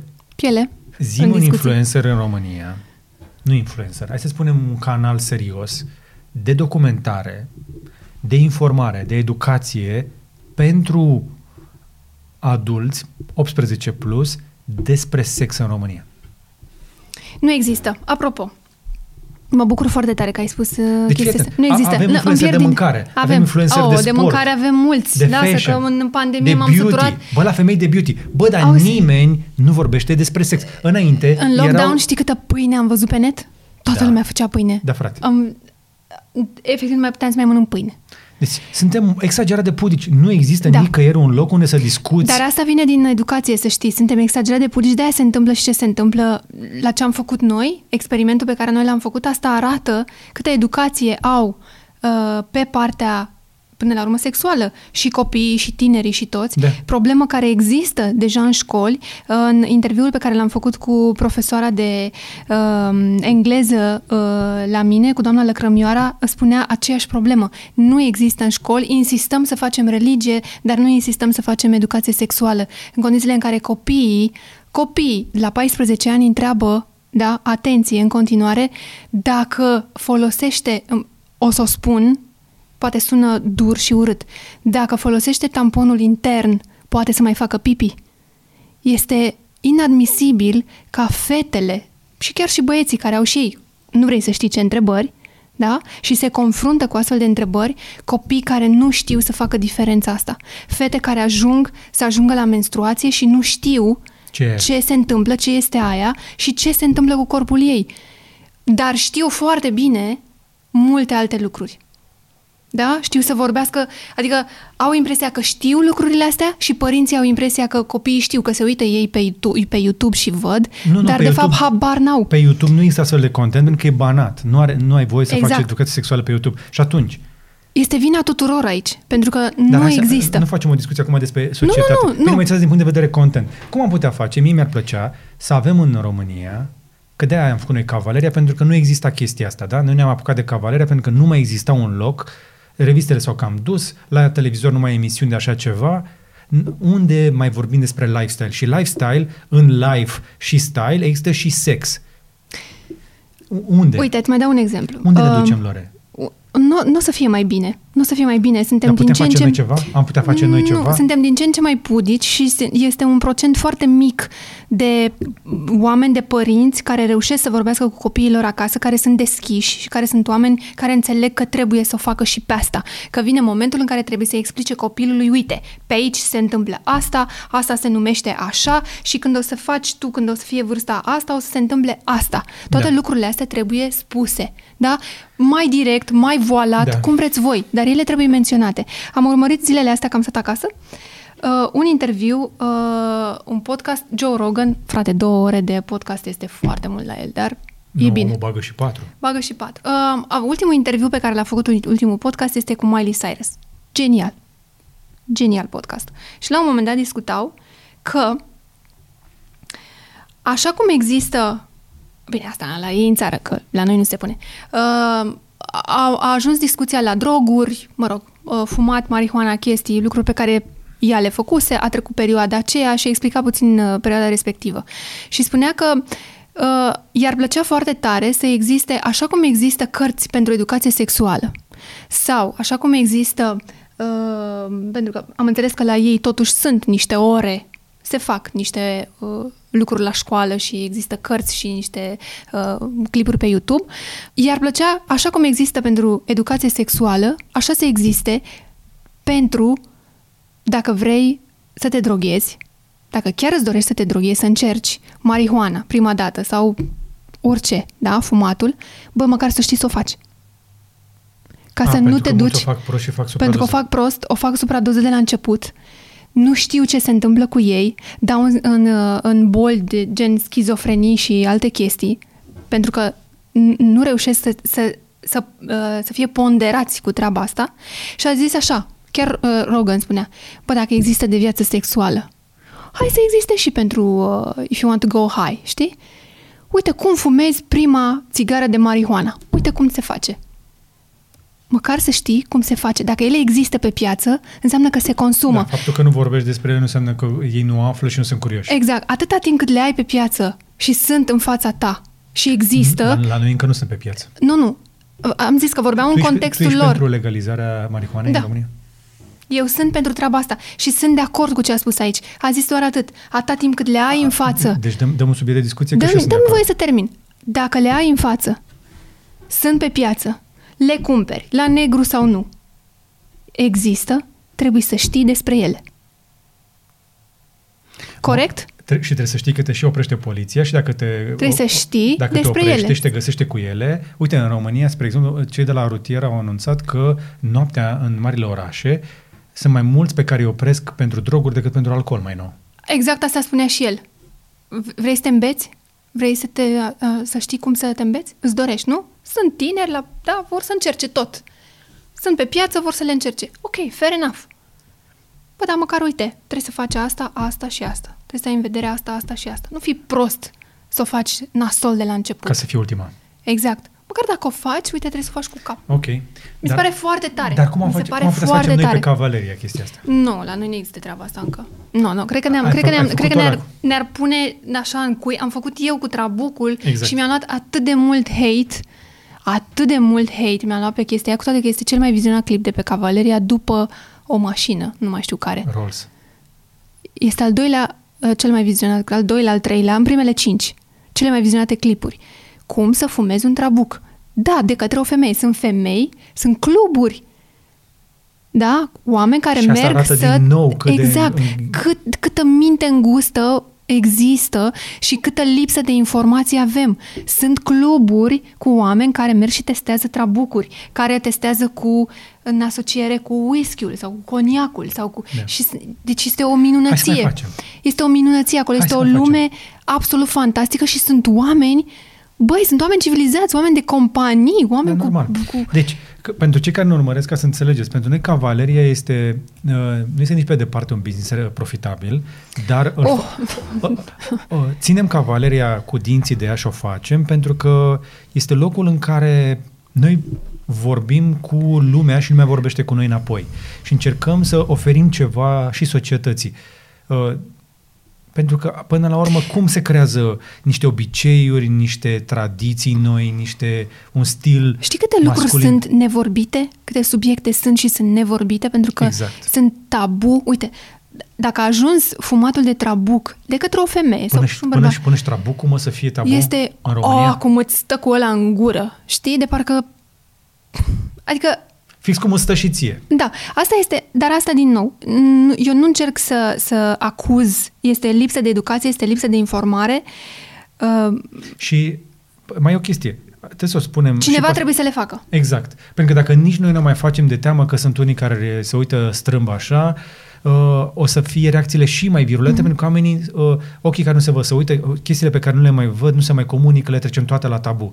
Și am ajuns să trecem la tabu educația sexuală, alcoolul, uh, uh, trabucul, uh, este în underground sau este chestie așa absconsă, toată chestia asta cu drogurile. Dacă te gândești, dacă ar exista undeva cineva care ar explica cum să faci treaba asta, dacă îți dorești să o faci, n-ar mai exista toți îi vezi noaptea aleșinați pe stradă, în sevraje și în... Nu știu, cred, cred că s-ar diminua. Cred că, Din păcate nu putem noi cred să că facem, dar e, dar e este nevoie foarte de adevărat. Ceva. Dar informația, oricât de puțin, poate la început, bă, dar ajută. Hai să încercăm să facem Asta nu înseamnă noi. că se încurajează, să, să nu-ți fim înțelegi, înțelegi greșit, nu încurajezi consumul de drog aici. Nu are nicio legătură. Este pur și simplu așa cum vrei să știi despre prima ta partidă de sex, cum se face, așa vrei să știi și dacă vrei să tragi o țigară de marihuana, trebuie să știi să o faci dacă vrei să o faci.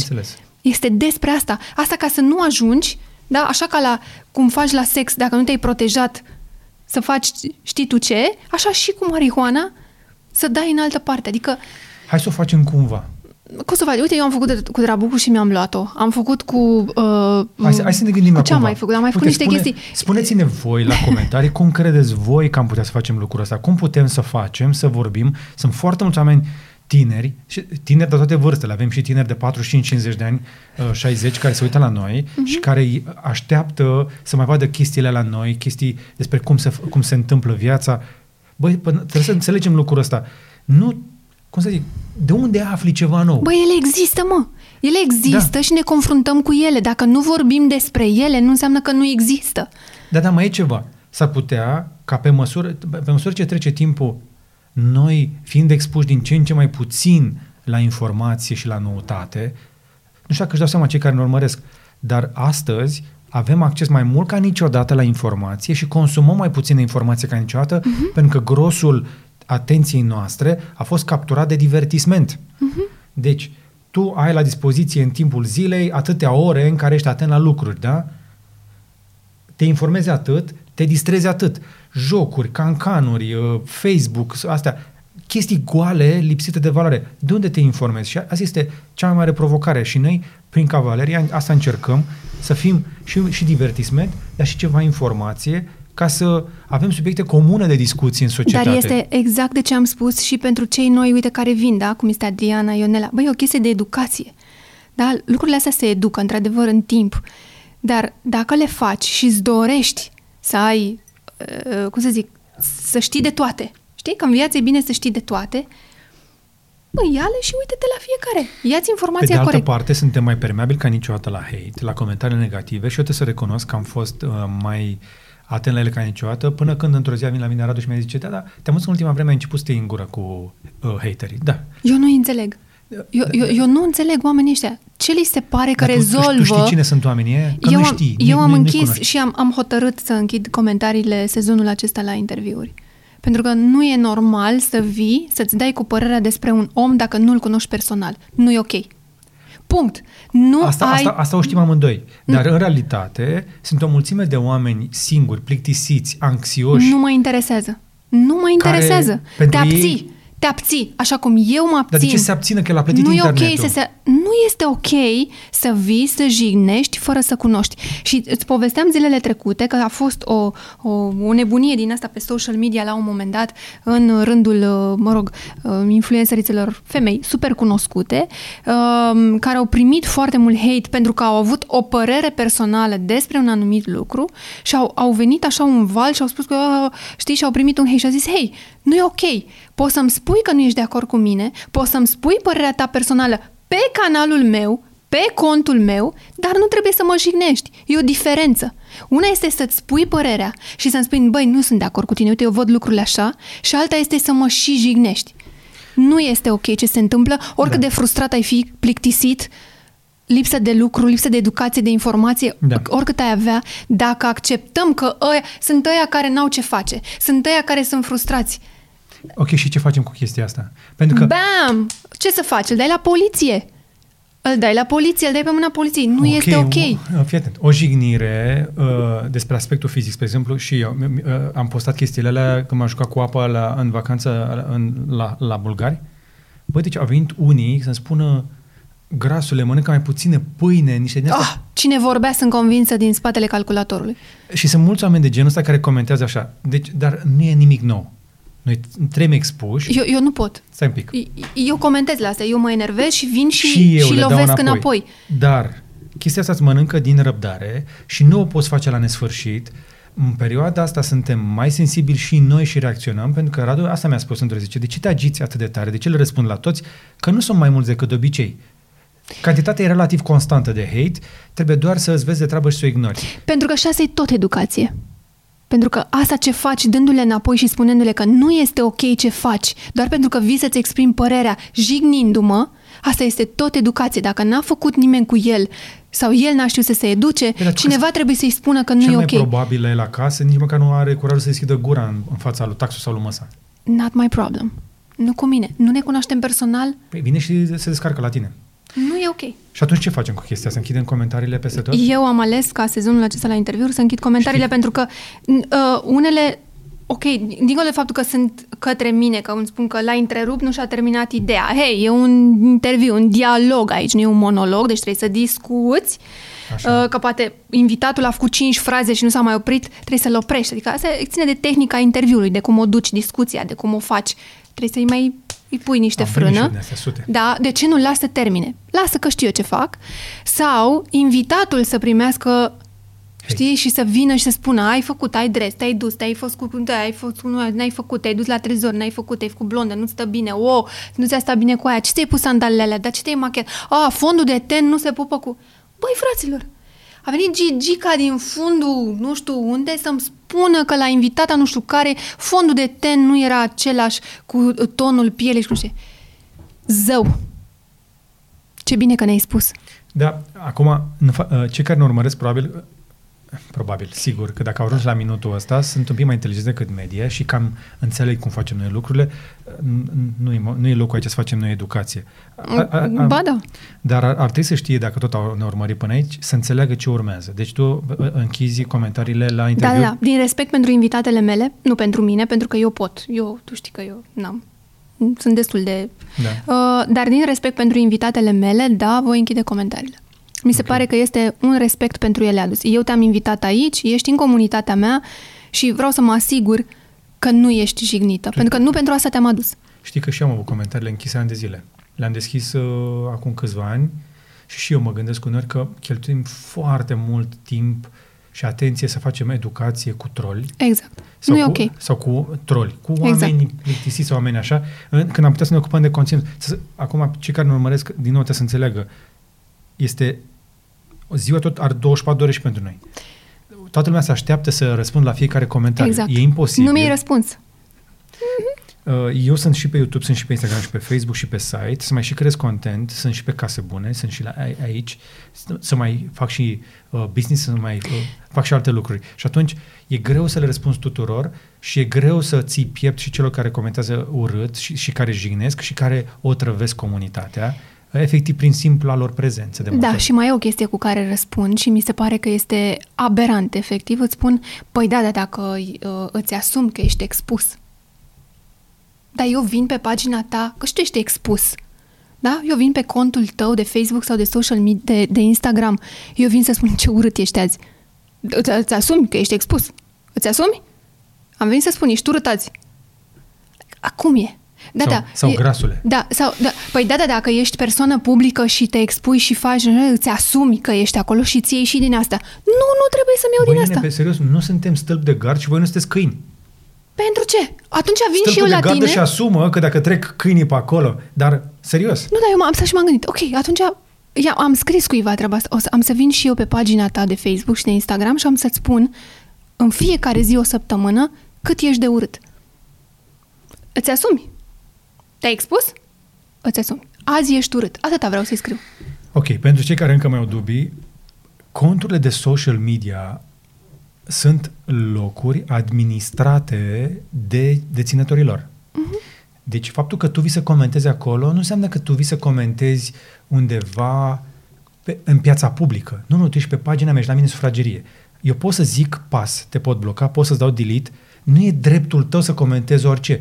Nu e, e ca și cum, fii atent, imaginează-ți atunci când comentezi că ai intrat la mine în curte ai avea uh-huh. curajul să vii la mine acasă, să-mi sun la sonerie, să-ți deschizi să intri în curte și tu să vii în curte și să zici am venit să-ți spun că ești urât. Da, exact. Și tu să-i spui atunci mulțumesc. Mulțumesc că ai venit. Da, mulțumesc, am, că, mulțumesc am... că mi-ai spus, n-am știut. Ce bine, foarte bună observația ta. Stai puțin să mai chem încă 50.000 de oameni să vadă ce ai, ce ai tu de spus. Dacă ai dreptate. Că ai dreptate. Da. Tu ce o să mai faci în rest, în afară de interviuri? Nu mai am timp și de altceva, din păcate. Când reîncep uh, interviurile? Am să reîncep interviurile uh, după jumătatea lui septembrie. Uh, avem deja o listă pregătită cu uh, invitații. Cu o mare parte dintre ei am și vorbit uh, și am să încep să diversific puțin. Uh, am să aduc și un pic de sport cu Ionela și în, pentru, comunități, pentru comunitatea de femei și um, sunt foarte cerute bolurile mele uh, de după sport. Da. Post-workout am foarte, foarte multe întrebări în uh, mâncare, Instagram. Mâncarea întotdeauna să meargă.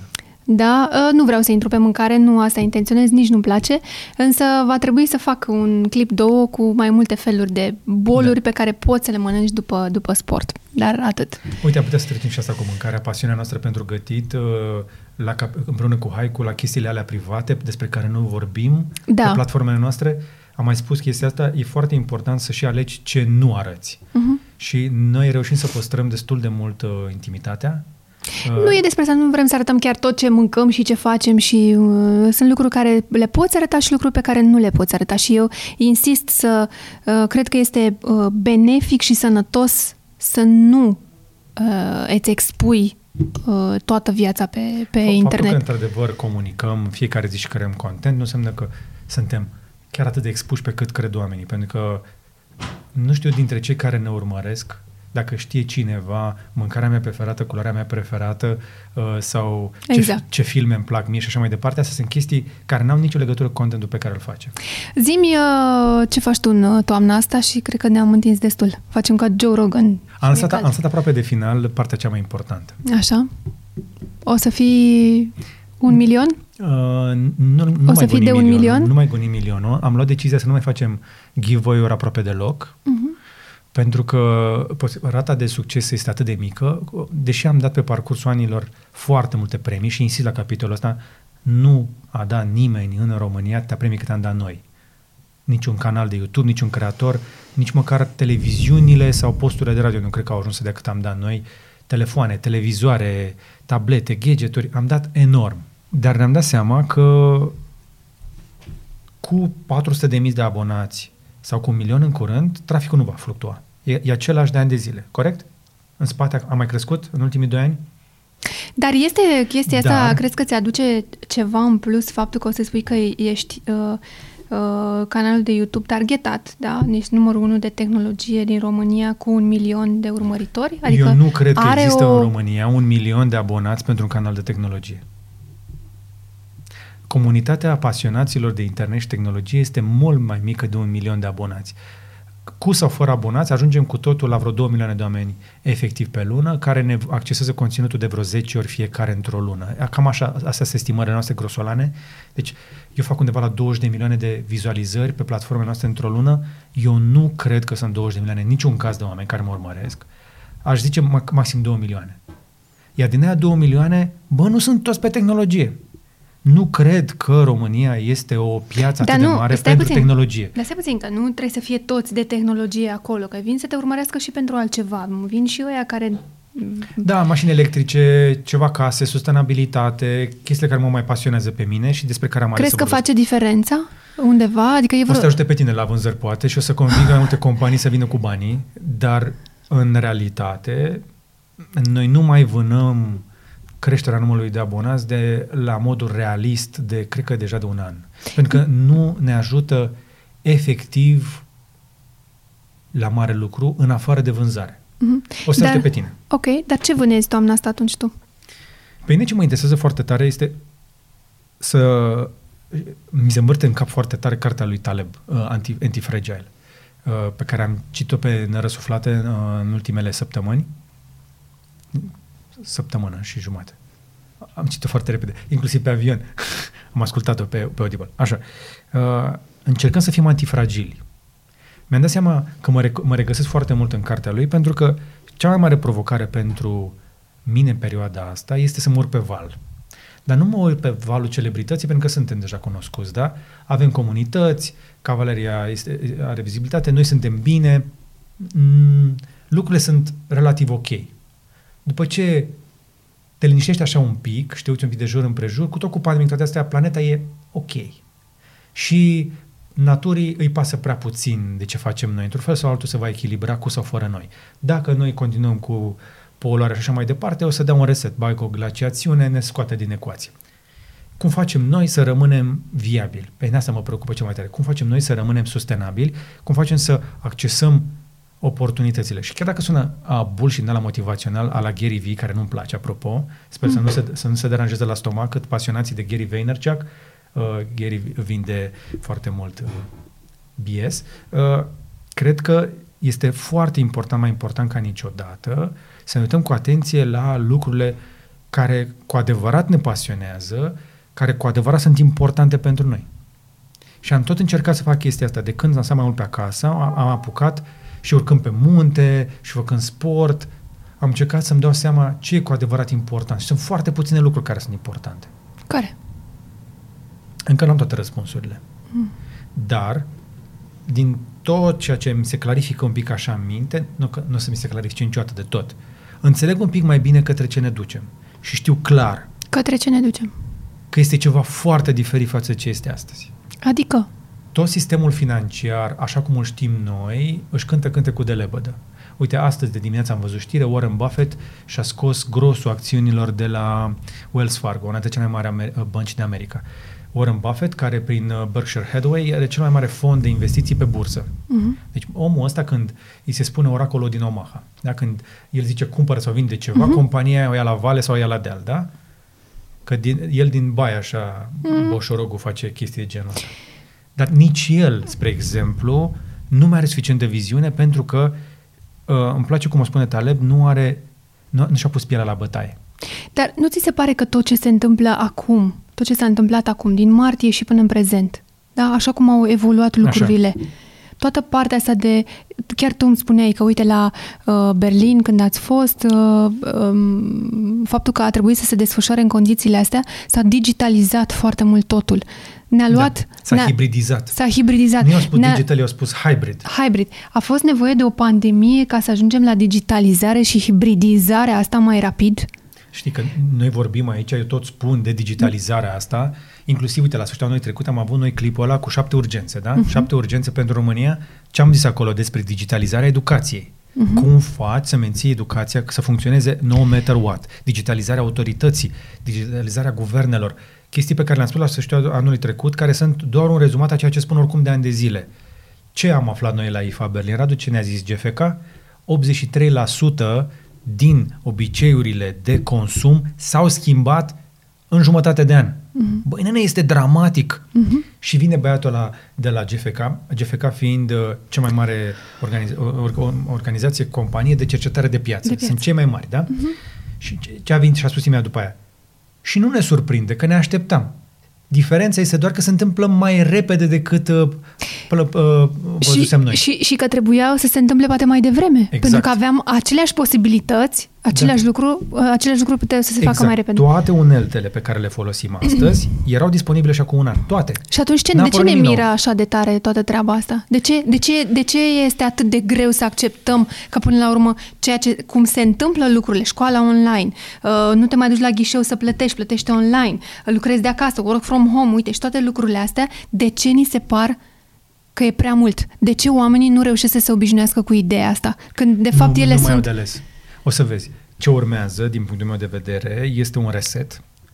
Cum ai simțit tu pe creastă, vor fi niște ups and downs, vor fi fix ca pe creastă o să fie. Deci o să mergi, o să zici, hai mă, că mai e, mai, mai avem un pic și ieșim din criză. Au zis ăștia că se termină repede data mm-hmm. asta. Da?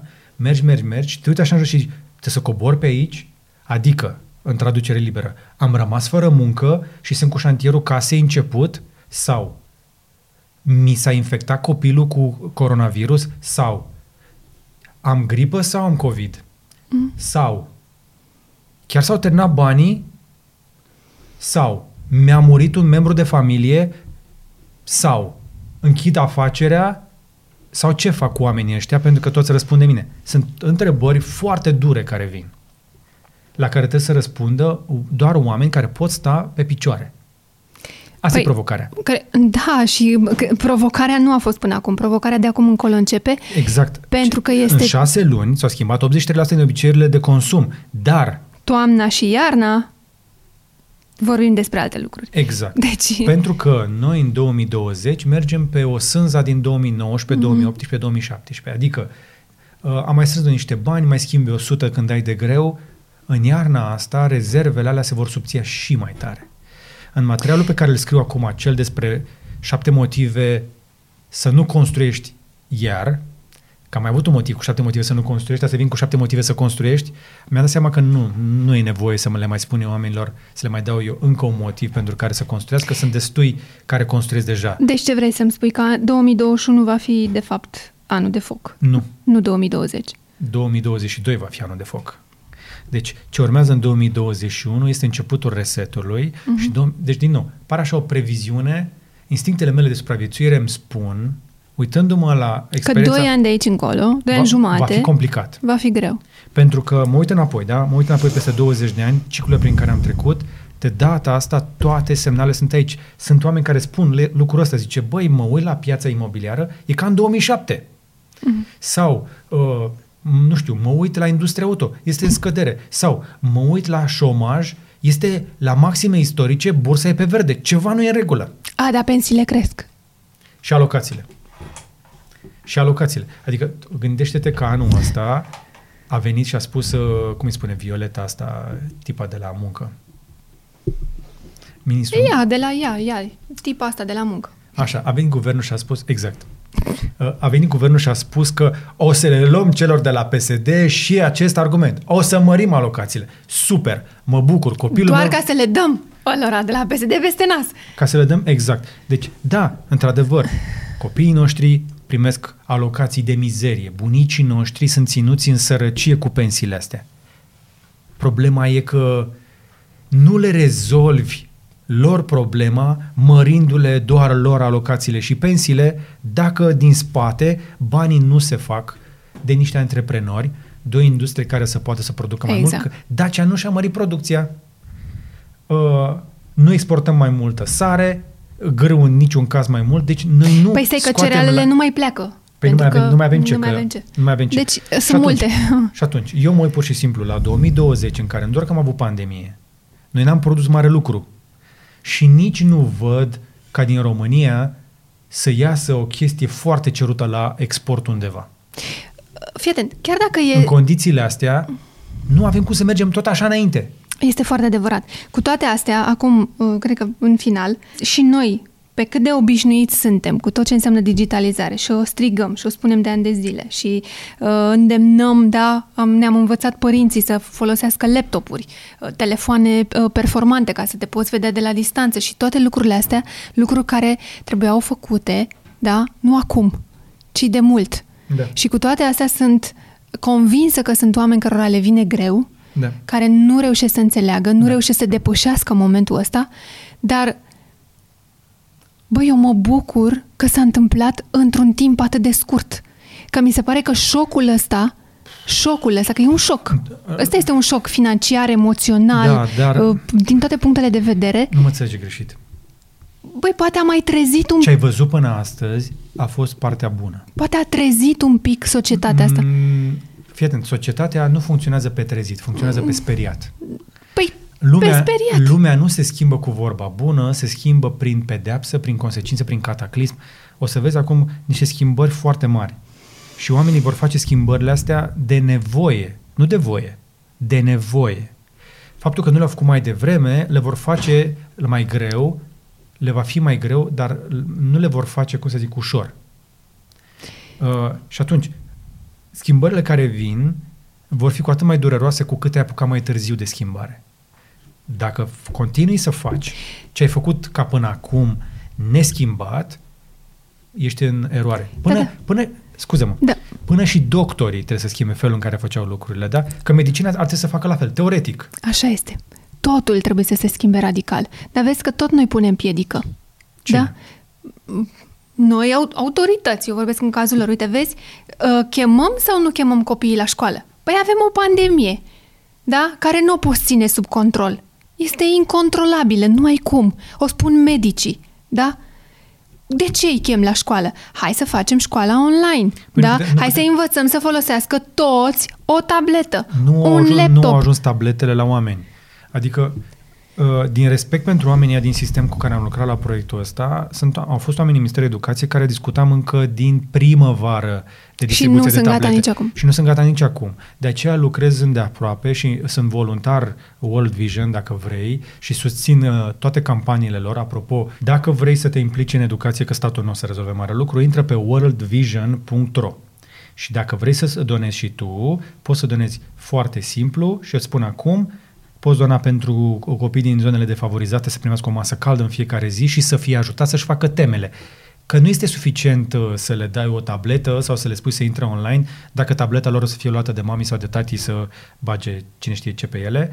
Mai sunt, uh, mai e programul Vreau în clasa 9, am avut mm-hmm. fetele alea aici care au luat bacul cu note foarte mari pentru că au fost uh, ajutate. Sunt foarte mulți copii din zone defavorizate. Vaslui, care nu au lucrat de pe niciun laptop, de pe nicio tabletă. Și nici nu vor lucra ci au avut la îndemână un telefon, atât. Exact. Și nici nu vor primi prea curând, pentru că statul nu se va grăbi să-i ajute foarte tare. Intră pe worldvision.ro și donează cu cardul, e cel mai sănătos așa. Eu nu știu cum, cum au, cum au putut ei să iasă acum, la început de septembrie, și să spună că din primăvară, de când știau că e nevoie de treaba asta și că uh, starea asta va continua, să spui că nu au fost gata la timp, pentru că, hei, E vorba de o licitație. Care nu a fost organizată corect. Și șeful uh, instituției care șefa. nu a organizat, șefa, va fi concediată de primul ministru. Da, right. Dacă primul ministru Păi să-și dea păsa, demisia și ministrul educației în cazul ăsta. Da. Da, că n-a știut da, să gestioneze foarte bine situația asta. Da, nu, cred că, nu cred că e nimic n-am absurd. nicio reținere să spun public că doamna Anisie este disproporționat capabilă cu cât de bine intenționată e. Adică o fi avut bune intenții, dar nu este în stare. și nici partidul nu o lasă. Au fost multe chestii în care se putea face digitalizarea cu tablete și cu ajutor, inclusiv la companii private, nici măcar cu bani de la stat să nu poți să o faci serios. Era da. cel mai important lucru pe care trebuia să-l facă și da, uh, doamna Anisie ar putea să plece de bunăvoie și nu se da. de nimeni acasă. O, Poate da. lasă pe altcineva. Poate unul dintre oamenii mai tineri de pe acolo care înțeleg cu digitalizarea. Mm-hmm. Da? Da. Așa.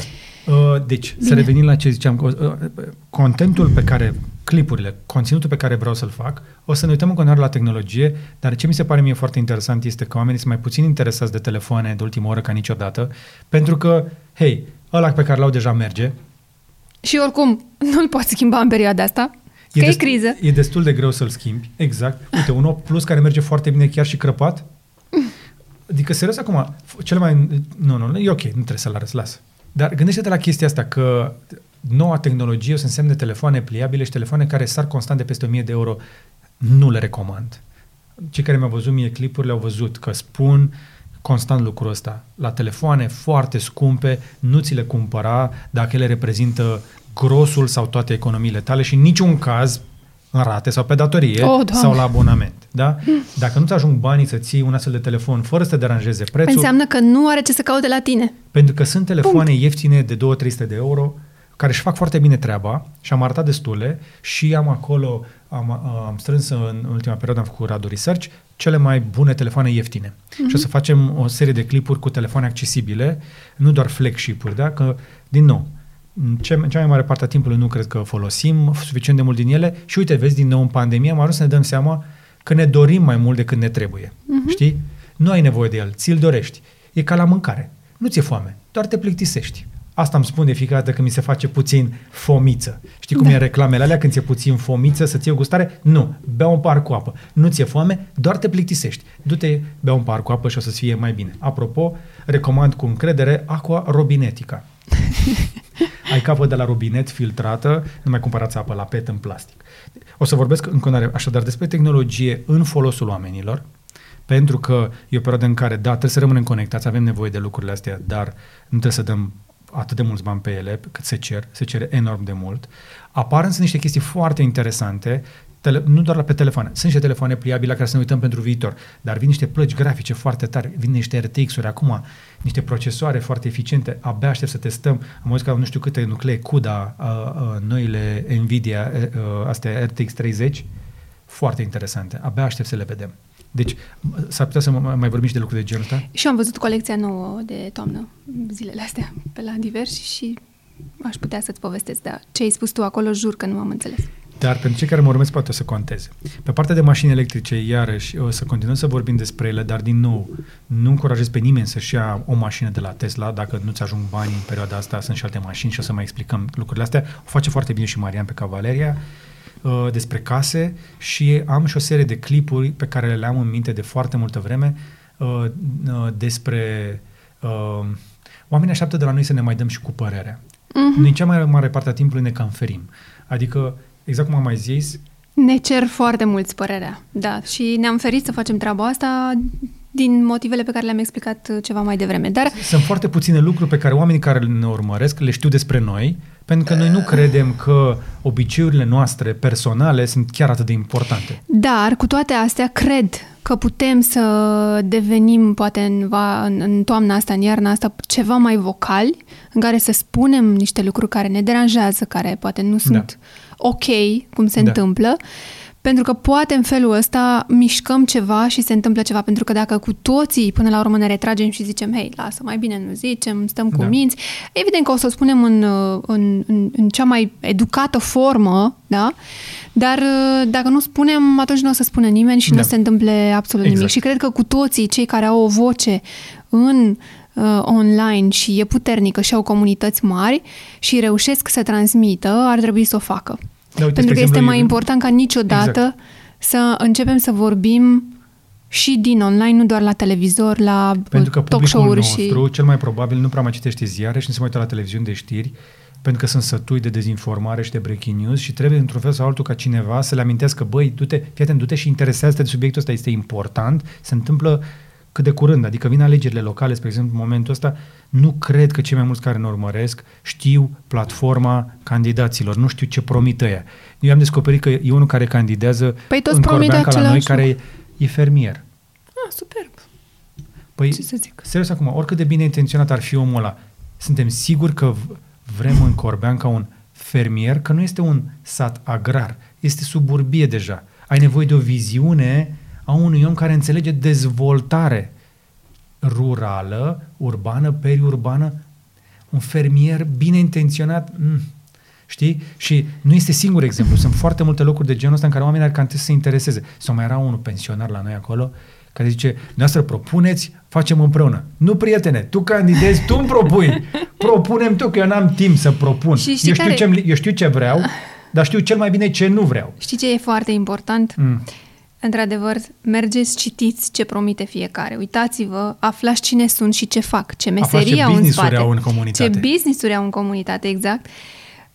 Dar nu ezitați să mergeți la vot, pentru că, exact cum am văzut o campanie bună de altfel, uh, cumva în prelungirea pandemiei, foarte bine pusă, uh, dacă ai grijă să porți mască, ai grijă să pui și uh, votul. Nu este. Ștampila. Nu, e, nu este. Uh, votul, ștampila. Uh, ah. Nu sună așa, nu n-am spus-o chiar cum sună campania, dar e în direcția asta. Deci dacă ai grijă adică. să-ți pui masca, ai grijă să mergi și să pui și da. ștampila, Me- da, votul. Da, da, da. Merităm cu siguranță mai bine decât uh, ce am avut și ce avem acum. Mm, vedem. nu, nu, eu cred că merităm. N-am zis că nu merităm. Mie mi-e teamă că în perioada asta care vine, o perioadă de schimbări, da, românii vor sta pe lângă casă, pe lângă familii, dar un pic ce se dezmorțește treaba prin străinătate, ăștia care mai fac ceva, știi cum o să o întindă din țară, se vor duce în prima economie care se repornește corect. Vor pleca foarte mulți, sunt absolut convinsă și avem și noi niște prieteni în zona aceea. Sunt convinsă că după sărbători sunt mulți care vor, pre- vor pleca în niște locuri calde și vor lucra de acolo Oamenii care își permit, da. multe luni. Dar eu mă refer și la oamenii care și-au amânat emigrarea din cauza pandemiei sau care nu s-au gândit serios la pandemie. Sunt oameni care vor pleca din țara asta și este un, unul dintre ultimele trenduri să mai ținem oamenii cu un pic de spirit antreprenorial, cu oameni care să facă lucruri în țara asta. Dar, cum să zic, nu poți să nu poți să te rogi de partide să facă bine, trebuie să votezi tu. Uh, și o să devenim un pic vocal pe partea asta, din nou, nu susținem niciun partid, nu am niciun candidat pe, pe care să recomand, nu facem chestii de genul ăsta, dar trebuie să vorbim și uh, cripto. Pe partea de cripto o să avem cont, uh, content dedicat de cripto.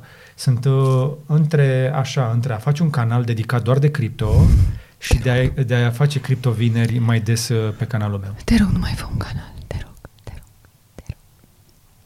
Dar eu cred că un canal de cripto în engleză e necesar. Sunt foarte puține canale bune de cripto pe engleză. Și cred că noi am putea să-l facem cu un pic de experiență jurnalistică așa, cu oameni din industrie care să aducă niște informații relevante. E, e începutul. Cripto este viitorul. În continuare, cred foarte, foarte puternic lucrul ăsta. Așa este. Vrei să mă mai întreb ceva? Da. Ce-ți dorești de ziua ta? mai e mult până atunci. Bine. N-am ce să răspund. Dar tu nu mai faci nimic în afară de interviuri? Uh, vânzare, uh, management, uh, mail-uri, întâlniri, Apropo cu teleconferințe. Nu mai luăm și noi niște ucenici în Cavaleria Hub? Nu. Pare rău că am zis așa abrupt, dar nu. De ce? Nu ne trebuie în perioada asta. Ah, nu putem să ne ocupăm. Nu avem cum să ne ocupăm. Cred că ar fi, nu ar fi fair uh, să nu le oferi uh, timp 100% și nu cred că e perioada cea mai bună. Vom vedea la primăvară. Dar iarna asta cred că trebuie să o... Toamna asta și iarna asta cred că trebuie să uh, fim foarte atenți în continuare uh, și trebuie să mm, rămânem cu focusați pe ce avem acum și pe ce putem să facem, nimic altceva. Nu cred că este momentul de niciun fel de extindere și de mărire de grup. Sau... Cred că la fel când toate firmele. Da, e o gândire absolut sănătoasă. Nu ai cum să le promiți uh, oamenilor mai mult de atât decât ceea ce văd și ce simt și ei și nu ai cum să um, faci uh, internship cu alți doritori sau să mai aduci pe cineva în echipă în condițiile în care, mm, știi, nu, nu, nu te poți ocupa de el, nu-l poți da. învăța da. corespunzător. Da. Nu știu, eu sufăr la pentru chestia asta că mai doream să mai aducem vreo doi oameni. Hai să vedem cum suntem până la primăvară, cum merg lucrurile și poate de acolo mai departe. Dar perioada asta cred că trebuie să stăm feriți și să rămânem la ceea ce putem deocamdată. Și mai urmează și alte surprize, dar mai bine ne oprim aici, pentru că să vă mai întâmpla lucruri, dar trebuie să fac ceva special la un milion de abonați, o să facem ceva special și va fi surprinzător. Uh-huh. Nu este ce să așteaptă oamenii, nu mai cred că cea mai bună idee este un giveaway obișnuit, vreau să fac ceva deosebit. Perfect.